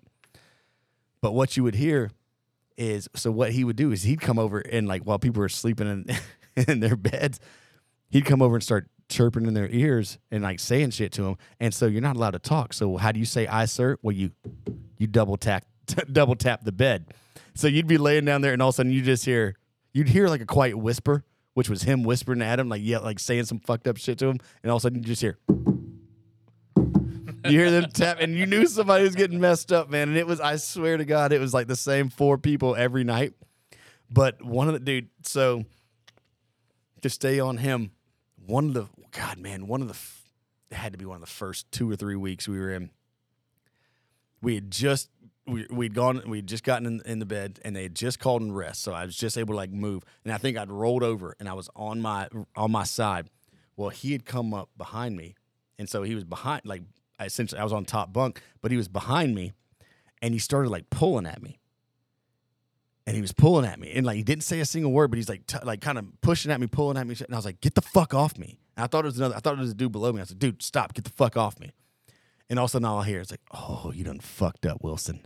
And I knew that voice, and I like rolled, and I was like, "Yes." I was like, "Yes, sir." He's like, "Nope, tap the rack." And I was like, "Tap the rack." And he's like, "Come see me in the morning." And I was like, yes, sir. Okay, dude. And so this before we didn't have our names on our uniforms yet. We had this little it was a safety pinned like name tag, and there's a little plastic safety pinned name tag that had your name on it. So he came first thing in the morning, like as we were getting up. As soon as I get dressed, he sees my name tag. He comes over and he snatches it, like rips it off my freaking uniform, and he's like, "I'll be holding this." He's like, "Come see me in a minute." So as soon as we get done getting ready, he's like, "If I got your name tag, come to the quarter deck." And so he brought me up there, dude. He's freaking dude. Is it just you? No, it was like six of us up there. So it's sitting up there, and he's freaking like ITing us, dude. Like, you know, push ups, sit ups. They get what they can get in because like something's going to happen. So the senior's going to come out at some point, stop it. So they're getting in when they can get in a little bit of time. Everybody else is like fixing rack, doing this, touching stuff up, you know, before we get ready to head out. And so he's got me up there. He's freaking, you know, he's getting me. And so what he did, he threw our name tags in front of us. You know, they're on the ground. He's like, "You'll earn these back." And so they're getting it. Well, next thing I know, like, you know, he's crushing us for like 5 minutes. And all of a sudden, like, our drill instructor walks out. He's like, "Drill instructor, what the fuck y'all do?" He's like, "We got to go. Let's go. Like, get these recruits online." He's like, "Y'all, get the fuck up, get online." So like, "Yes, sir."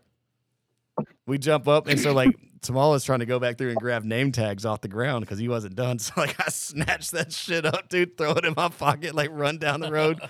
And I get it, you know, and so I don't even have it on yet. I got it in my pocket. I get back online. I'm standing there, and, like, you know, he's making his way down. And he looks at me. He's like, "Don't think I forgot, Wilson. Don't think I forgot." And I was like, "Yes, sir." You know, dude, never came back to fuck me over. He got me, after, you know, a couple times after that for other reasons, but never came back for that. But that dude, that's just how he was, man. I'm not going to lie. I think our little bulldog was Negron there for a while. Yeah. Oh, yeah. She got me. Damn, she was mean. Oh, yeah. She was fucking mean. She got me a couple times. It's kind of same situation, like, you know, walking through the, you know, the squad bay. And when lights are out, you know, she was leaving one night, and I snuck out the square away in my locker, and she seen me sneak back in the fucking bed. She's like, "Hey, Thacker, you're too fucking big to be doing shit like that." And she just laughed, and she walked off. I thought she for sure she was gonna whoop my ass, dude. That man, she got me out. So our watches at night, you did like an hour and a half, 2 hours, whatever it was. Yep. Your fire watch. Our rover, you had two people had to go walk around together. Okay. My rover didn't get up that night. I was like, I tried to go wake him up. They're like, "Man, fuck this. I ain't getting up." And I was like, okay, I don't know what the fuck to do here. I'm out walking by myself. And here comes the groan. Oh my! It was like 2 o'clock in the morning. Yeah.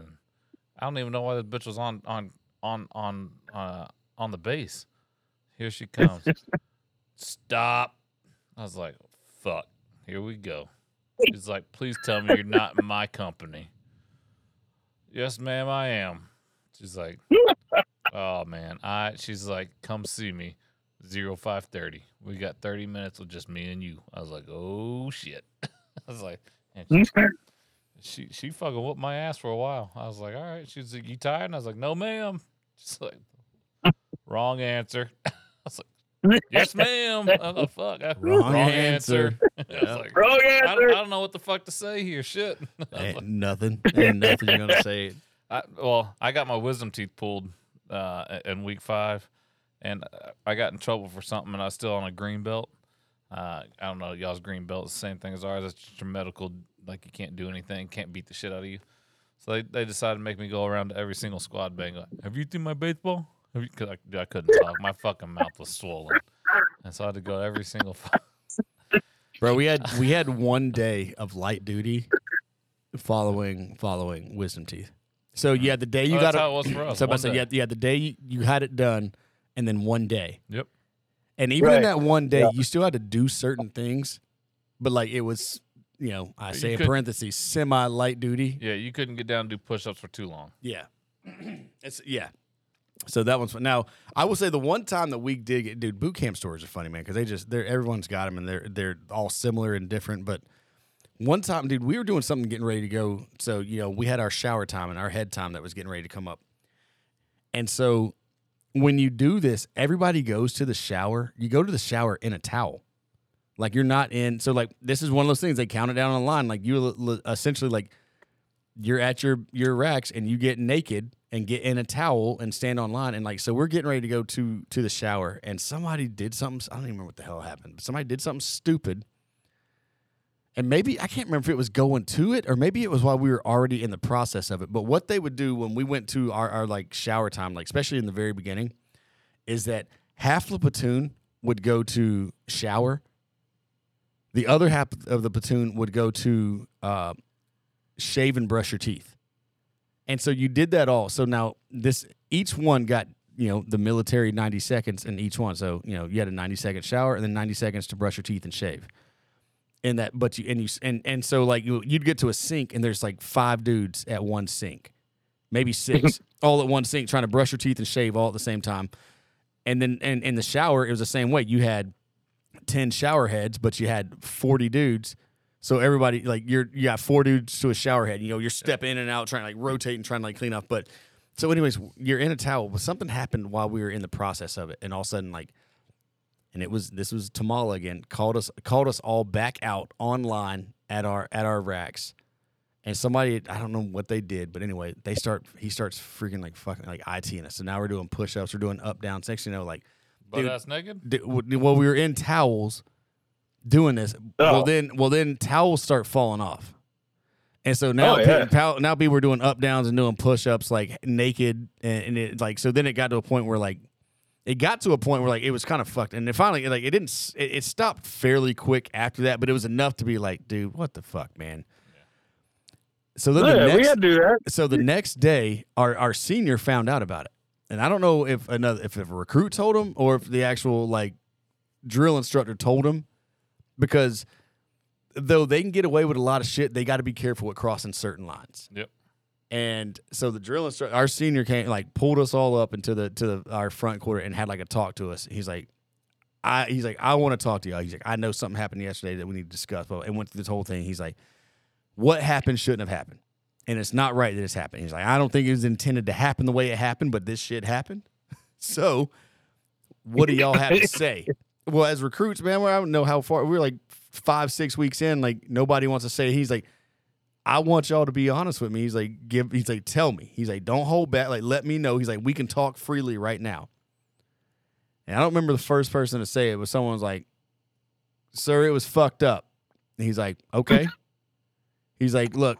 And then it kind of, you know, kept bouncing around. And finally, at one point I was like, look, I understand we're supposed to get, I understand what this is. Like, this is to be broke down. It's to be, you know, fucked with. Like, that's okay. And it sucks. A lot of it sucks at times, and that's okay. I was like, but there's a line, you know, with certain things, and that one felt like it crossed it a bit because it's just like there's a point to being like humiliated, and then there's a point of being humiliated and emasculated, and it's like, and that's felt like that's where we were getting to that point, and is that like we know we're going to be degraded and pushed down, but like that one felt like it was, you know, it is what it is. He's like, nope, I agree. He's like, I'll promise you this. He's like, that'll never happen. He's like, but will that leave this room? He's like, I need to know if that leaves this room. Does somebody want to go and say something, or are we good with me letting you know that that'll never happen again? And everybody's like, it's fine. So that was like, so that got squashed. It didn't happen. And then, you know, it was. Did that chill him out a little bit or no? Oh, fuck no. You still got fucked up, dude. Like, he just didn't fuck you up in a towel anymore. Like, you knew, like, right. And like I said, I don't think he was trying, like I said, I don't think it, like, he wasn't trying to fuck us up in towels to, like, end up getting naked. Yeah. It just happened. You got these cheap-ass military towels that are, you know, for most people, them little brown towels, when you tie it on, it's just barely on anyway. Yep. So it only took one up, down, and a push-up, and all of a sudden this thing's falling off. So, like, I don't think it was his intent. It just happened. And, you know, off we went, so... Like I said, that one was kind of, it was fucked up. It was humiliating, but it was also comical at the same time. Like that's pretty much boot camp in a nutshell. I see Coast Guard boot camp is totally different. It really is. Well, we had that happen to us though. Yeah, I mean, I don't know if you remember. Oh yeah, I remember. I mean, we literally stood in line for a shower, and they said nuts to butts. Mm-hmm. I mean, we were fucking, and we didn't have a towel wrapped around. We had to hold our towel on our chest. And you had your little fucking bar of soap because you had a shaved head anyway, so it didn't really fucking matter. You had a little bar of soap. And this motherfucker, who was that first class, our drill instructor? Jones. Yeah, Jones, little skinny motherfucker. And he goes, nuts to butts, motherfuckers. And I'm like, my fucking nuts ain't touching his fucking butt. It ain't fucking in my mind. I didn't say it out loud, but I'm sitting there thinking, I ain't fucking moving. This motherfucker behind me scoots up, and I was like, we ain't doing this shit. Don't fucking put your nuts up against me. We ain't doing that. Yeah. He said nuts to butts. I was like, I don't fucking care what he said. Yeah, I know what he said, but that we ain't doing this. Listen, we ain't doing this shit right now. I was like, no. But, dude, this motherfucker, we had towels on. I mean, so we had showers on one wall, and you had a wall that, I mean, it had showers, but we weren't using them. That was your time to soap up. So you walk in, you get wet, you soap up, and you rinse it off. Yep. That's how it went. You got out, you dried off, that was fucking it. And I'm walking out, dry my hair, because you're in a room full of fucking dudes, and you're like, whatever, everybody got the same shit to fucking dry your hair, get your shit out of the way, and fucking move. I walk out, and Jones goes, oh, you think you're fucking cute? And I was like, I'm looking around like, who the hell is he talking to? This motherfucker whooped my ass. He said, put the fucking towel on. I was like, sir, yes, sir? I was like, what did I do wrong, sir? That motherfucker right in front of the shower, everybody walking out, fucking dicks right in my face, just fucking pushing ground. I was like, what the fuck did I do? I was like, shit, why am I having to look at everybody fucking Johnson walking out of this fucking room? Nope. See, that was our post. That was like our post. If we did like big PT stuff, that's how we would quick shower off in the mornings. And so it'd be the same way. What we'd do, though, is like we'd be in a straight line, towels on, and then as you walk into, you know, your towel, like you're just making your way in this single file line into the bathroom. And then once you got to the shower stalls, the shower stall was like a square room and with one door that went into it. And so the first wall that was immediately on your left as you walked in had two shower heads. The back wall had, like, 3. The other side wall had 2, and the other one had, like, 2. And so what they would do, they thought this shit was funny. They would put one on scalding hot. They put one on freezing cold, and then they might put one that's, like, right in the middle perfect. And they'd alternate the shit, but you didn't know. So what you do is as you walk in, and so everybody gets a weird job every now and then. So every once in a while you'd get the soap recruit or the shampoo recruit or whatever they were. So, like, we didn't have bar soap. So as soon as you got to the door, you pull your towel off, and now you hold your towel in your right hand because you go through this shit like a wagon wheel. Like there's no stopping it. So you pull your towel off, it stays in your right hand, which doesn't get in the water because you're walking this shit clockwise. So you walk in, there's the shower recruit or the soap recruit right there. Marines are dumb. They would squirt a bit of soap in your hand. And as you walk in, you start rubbing your hair and body, and you walk through these freaking and like that first one may be freezing cold, second one's burning hot, then it's and like you don't know because the whole thing's steamed up, you can't tell. And you don't know till you hit it. And you're like, God damn. And like you're working through it, like rubbing the shit off, towel in the center. And once you get through with the last one, you come out, you start drying off with your towel, you throw it on, and you walk back around, and it's a fucking line. And that dude, so that dude, that shit was fucking like wild because the that hot cold freaking differential, man, like it was a game changer, dude. It was a fucking game changer. Yeah, absolutely. Yeah. We did some super shit, but man, we sound like pussies compared to these guys. Look, man, it's all got its own differential, man. Like it's meant to just fuck with you. But listen, all I gotta say, Tim, is some of us had to stay home and take care of the wives. That's right. That's right. Some of us had to go on boats and do cocaine and bang, Colombian women. Well, wasn't me, but . I was surrounded by. I can't say I did, but I had some friends that did. I was surrounded by dirty. I had a lot of friends that did shit like that. Right. So Tim, you got some other funny stories of like your time being in. Like I want to hear some funny ones and some fucked up ones that you feel like you can get away with without sending you to jail. And if you can, just, if it is going to send you to jail, then tell us it was your friend. Yeah. Well, so we were on a little boat down south, and if somebody fell asleep in the galley, they would get a bubba. And what a bubba is they're laying down sleeping, so you drop your drawers, and you're like standing over them with your ass facing towards their face, and then you punch them in the gut as hard as you can. And so when they sit up, the nose goes right in the old culo, And this happened at least once or twice a month. Well, I got a question. These non-rates. Who got the joy of putting their ass out there so somebody get a nose up in their ass? We had some NKs that were just nasty, and they didn't care. Dude, that shit's. I'm gonna tell you what. NKs are gross too. I'm gonna tell you what, dude. There's a lot of stuff that could be done to me that I'd be okay with. If I sat up and my nose touched a stink hole, I'm fighting. I'm legit. I'm fighting. Listen, I'm gonna tell you that might be true, but we had some women on our boat that if my nose, my buddy's nose touched their butt, I wouldn't be mad. I wouldn't be mad if it touched their stink hole. But yeah, but odds are it's not a woman doing that. We didn't have any female birthing. Oh, see, that's what I'm saying. I'm about to say, odds are it's not a woman just putting her freaking starfish and clam. I mean, that's a whole. If I wake up to that, I'm happy. Even if she's gross, I'm probably somewhat happy. Dude, better than that ass. Yeah, dude, better than freaking Bubba's butt. I'm gonna tell you this.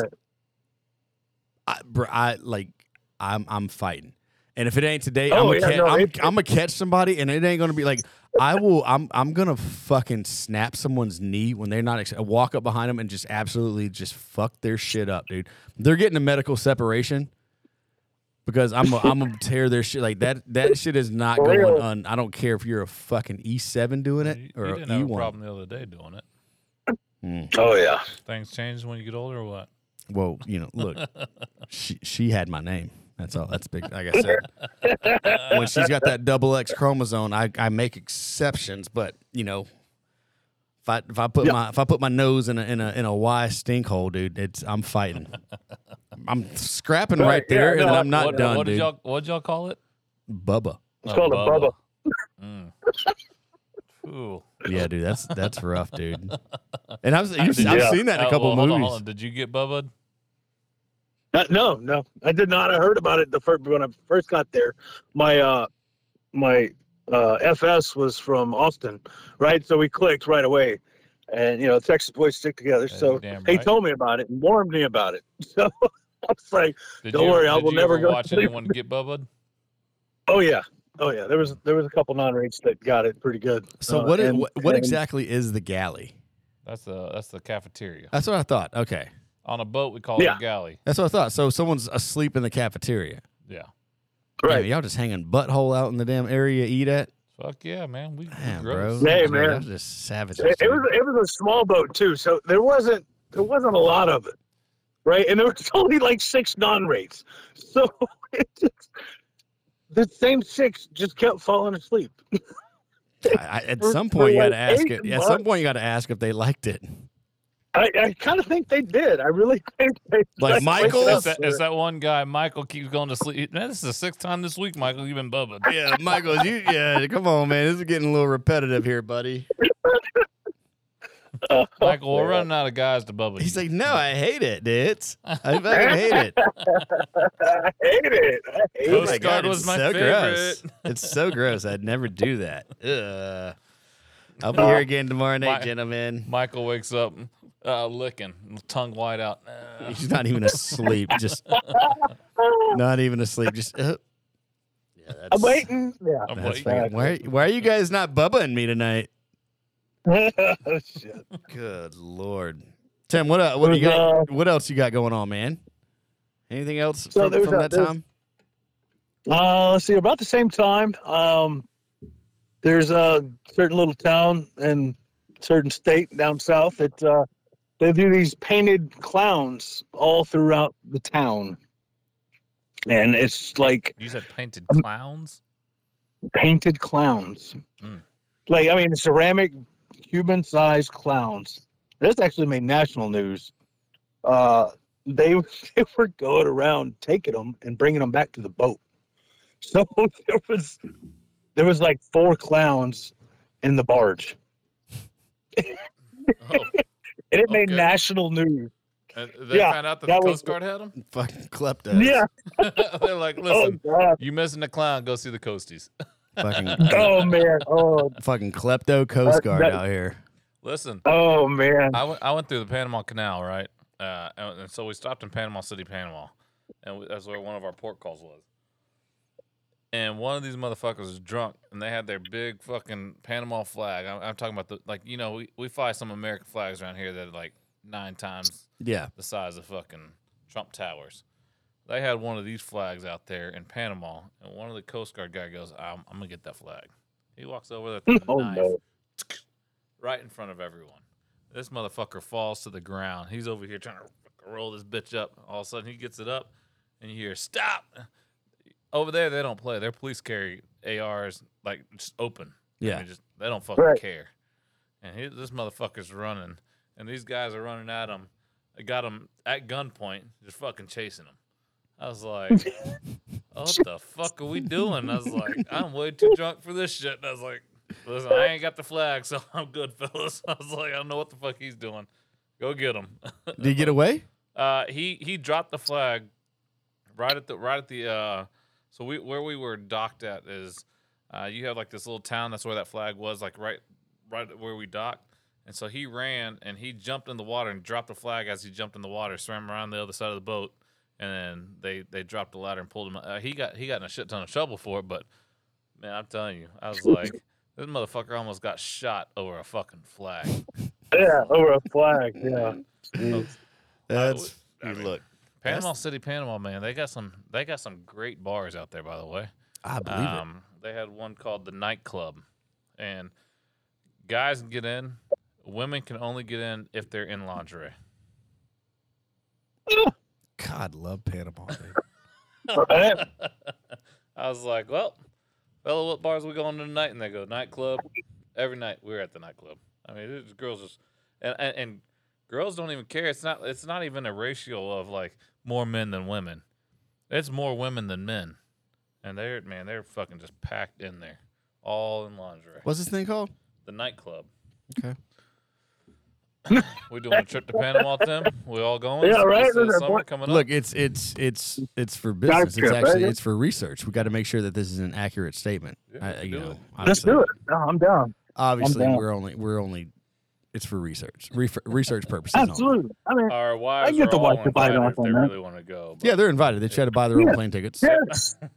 Buy their own hotel rooms. Not with our debit cards. Their money. Yep. Yeah. Okay. Yeah. As long as you're solely responsible for your travel. Tim might be out on an oil rig. Is that what it is? In quotes, oil rig. Yeah. Yeah, quote unquote. And we might just be out visiting him. He wanted to show us around a little bit, see what that oil life is like, why our gas prices are so high. So he's going to show us. I've got the same kind of exact spot in Pecos, Texas. What is the American dollar? It's probably been a while. What's that doing in Panama? How's that looking? Oh, fucking. A beer over there cost me 10 cents here. Back then. That's when I was there. Right, yeah.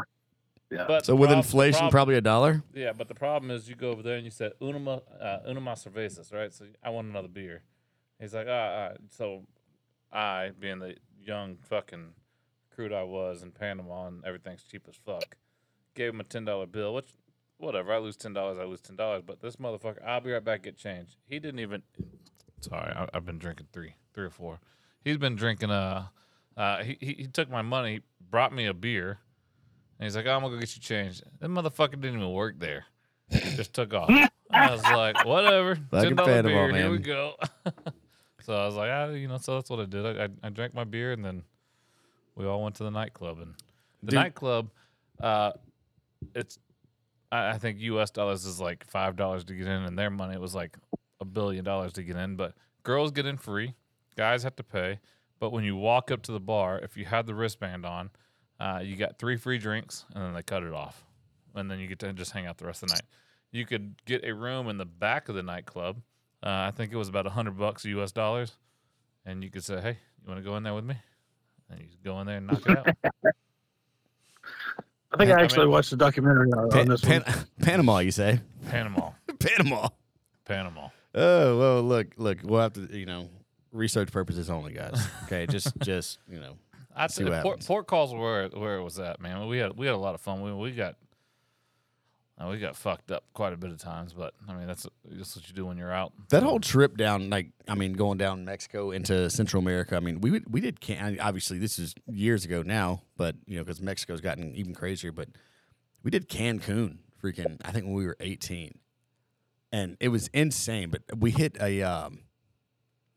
We went to and this is damn commercial. We went to Carlos and Charlie's, and their bouncer was their fucking shooter dude, and so this dude's walking around. Biggest Mexican I've ever seen in my life, 6'5", probably 260, jacked. Busting out of this. He's wearing a police officer uniform. Busting out this damn thing. Well, he's the dude that walks over and he's pouring just drinks down your mouth. And then, of course, what do? They pour your drinks down your mouth for 30 seconds, and then once you swallow, they grab your head, shake you around. Now you're in, yeah. And then they're also doing I don't remember what they call it. They call it the flaming something, but they take these two metal things, and whatever liquor they put in this shit, they've got it on fire and they're pounding it back and forth. But they put this funnel in your mouth with a towel around it, and the funnel's filled with ice. But then they take these this flaming drink, and you're laid back and you're just watching them over. You just toss freaking flaming liquid out of these two cups, and then they finally pour it down through the funnel. Obviously, the ice kills the fire, but then you shoot it down. It was a fucking it was a great time. So I can only imagine, as you go further south down into the. We went to Cozumel, Senor Frogs. Oh yeah. Oh dude, that was bad. Senor Frogs. Well, Cancun had one as well. That was insane. Yeah. They had a this is the weirdest shit about it. There's a slide in the fucking bar that just falls into the fucking Gulf. Yeah. Hell yeah. And people are go down this shit at fully clothed at 10 o'clock at night. And yep. I'm like, bro, I understand, you're just going in this water at 10 o'clock at night.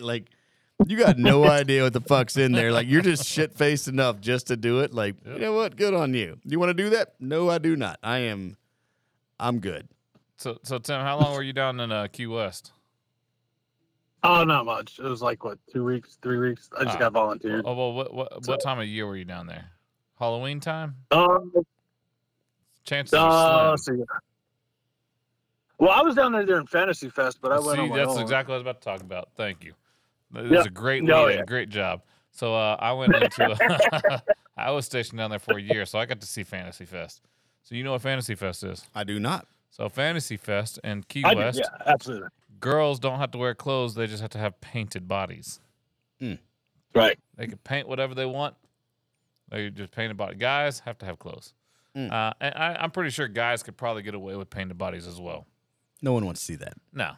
But you could literally walk down the street, and they have these all the bars. They got, you know, tables out by the street selling shit.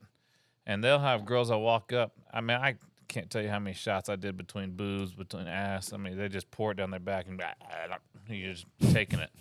I wish y'all could have seen that visual right there. That made the show itself. Listen, so I decide one night I'm going to go out to Fantasy Fest, and I'm going to wear a trench coat, and only a trench coat.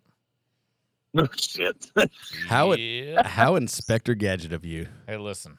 Right. It worked, but let me tell you, I almost got arrested that night. So this girl, she's like, she has this whip. She's like, can I spank your ass with the whip? And I was like, whatever fucking floats your boat there, honey. Little did I know this bitch was going to rear back and just fucking let it rip. Fire one on. Oh, my God. She literally hit me right in the ass cheek so hard that it literally it cut skin to the point where the doctors were like, you might need stitches. But oh, shit. She hit me that hard. I was fucking... That officer that was sitting there that decided, because I just fucking trench coat up, everything hanging out. Here we go. He's like, he walked up to me, put his hand on my shoulder. He goes, "You want to go to jail?" Nope. That's a dumb fucking question. I was drunk. I looked at him and go, "Nope, that's a dumb fucking question." He goes, "I don't want to see it again." I was like, yes, sir. He was like, "You might want to get your ass checked. It's bleeding pretty bad." I was like, I reached back, dude, and I'm like a knuckle deep in this shit. And I'm like, oh, my God. This bitch fucking ripped my shit wide open. Nope. Oh, jeez. Oh, it was bad. I mean, Fantasy Fest is a great time. There's guys that walk around. When does this happen? Halloween time. Damn. Yeah.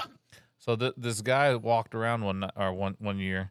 He had a box, just like a big old cardboard box covered in aluminum foil with two holes cut out. It said mammogram machine.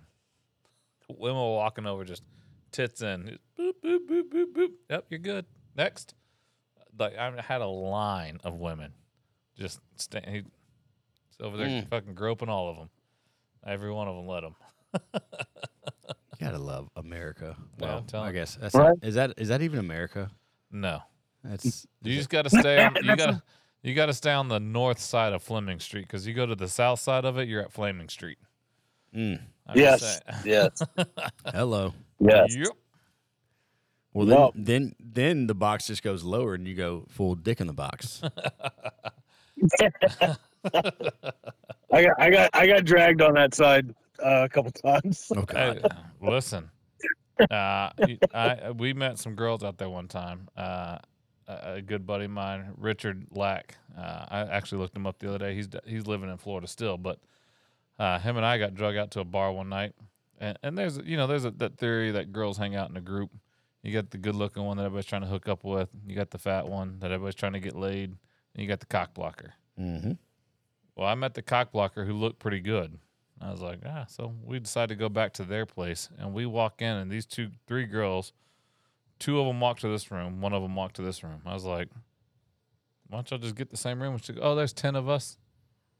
So I do the only right thing. I call my buddy. I was like, Richard, you got to come hang out there, man. There's me and 10 girls. He's like, I'll be there in a minute. So it was a good night. It was a good night. You know, one of them, their dad was a liquor store owner and just fucking booze galore. I was like, yeah, we could do this. God, I don't remember much of it, but to be young again. Yeah, yeah. Right. I got a similar story like that. We went to Virginia Beach. Oh, that's a great place. And, oh, man. So there was like 4 of us that were of age, and there was like 10 of us that were not. Of age. And, of age. And I rent a condo, like a 4-bedroom condo for all of us. And everybody gives me cash, and I go down to the liquor store. There's a couple of us. And we're just... fucked up. I mean, there's shit happening in every room, right? I mean, because it's there was like 6 guys to, like 12 girls. It was pretty wild. Anyway, right now that's good ratios there. Oh yeah, it was definitely good ratios. So I take off and go down to Trump Towers to go gambling for a little bit, and just to get tuned up to get away from everybody, because little, you know, I was a little older, just different crowd. But anyway, I come back, and by little older, it means 50. Yeah, I was 50. Yes, exactly. But three girls had passed out in this garden tub. Passed out already. I mean, this is early. Passed out and flooded the entire fucking condo. Oh. Within like an hour and a half of me being gone. Oh, shit, I was so mad. Well, but it was a great time. But I mean, wait, how did they? Did you at least get a good fucking blowy out of it? How did they flood it again? The girl was on the, you know how the drain to keep it from overflowing? Yes. She had passed out on it, like her back was on it. So it just kept rolling over the fucking tub. And everybody was like passed out because they were like, I got them all strong alcohol. Like they all wanted Bacardi 151 and shit like that. I mean, it was, yeah. Why? Oh, dude, I haven't heard that name in so long. Do you remember the famous shot with 151? I'm trying to make. What was it called? I got it on the deck right here. What was it called? Oh, I can't think of it. I know I made it. The only one I remember with 151 was the Flaming Dr. Pepper. That's it. You lit it on fire. You dropped it. The Flaming Dr. Pepper. Yeah. That shit was Amaretto fucking... and Bacardi 151. Yep, you dropped it in and it tasted, dude, it was fucking mom. But, dude, so, that was dangerous. Dude. I watched somebody take that and light their face on fire. Well, people are fucking idiot. It's like, bro, I know you don't understand. You don't drink the flames. Right? You man, like you don't like. There's a reason you drop it into shit or pour it over shit to cut the flame out because alcohol doesn't dissipate in your fucking mouth. Nope. Now, if you can get it in your mouth and close it, you might. But I mean, you got to be willing to take the whole flaming shot in your mouth and close your mouth to immediately cut oxygen, and then yes. Nope. But that doesn't mean you won't burn your shit. No, most people would take that shit and they realize, oh, it's still on fire, and what do? They spit it out, and now it's all over. Everywhere. Yeah, idiots. I did this number. I went. We had a buddy do it. We had a buddy do. What was he? I think his is just bad. I think he did like a regular, like a vodka shot or something that we lit on. I don't even remember what it was. But anyway, he tried to shoot it straight back, and then his dumbass not only did he shoot it straight back, but he shot it. He legitimately shot it back, and like half of it like splurted out of his mouth. On, so like that stayed on fire on his shoulder, burned his whole fucking like beard and shit off, dude. Like, what an idiot, man. Is that what happened to yours? Me? You look real fucking dumb with that gone. Nah, you crazy, bro. Come on. This is Movember. Hey, if you guys didn't know, has this just a mustache. Yep, that's where we at. Hey, this is by the way, this is Movember. You know what Movember is? Mustache November. Yeah. You know what it's for? What's that? It is raising awareness for testicular cancer. So right. Rock the stash in Movember, man. Okay. That's just so when they put their nuts on his chin that it's a little when you got a power stash like this anyway, shit, like it needs to be shown. Well, exactly. Look, if it's got that level, when you got a power stash like this, it needs to be just elevated to the people. So I do this for y'all. It is what it is. It's the cross I bear. I apologize, but. You know, Movember, mustache. Here we go. We'll be here till December 1st. So, right there you go. That's rough. That's looking real rough. Tim, you got anything else you want to finish out with us? No, man. I think that'll.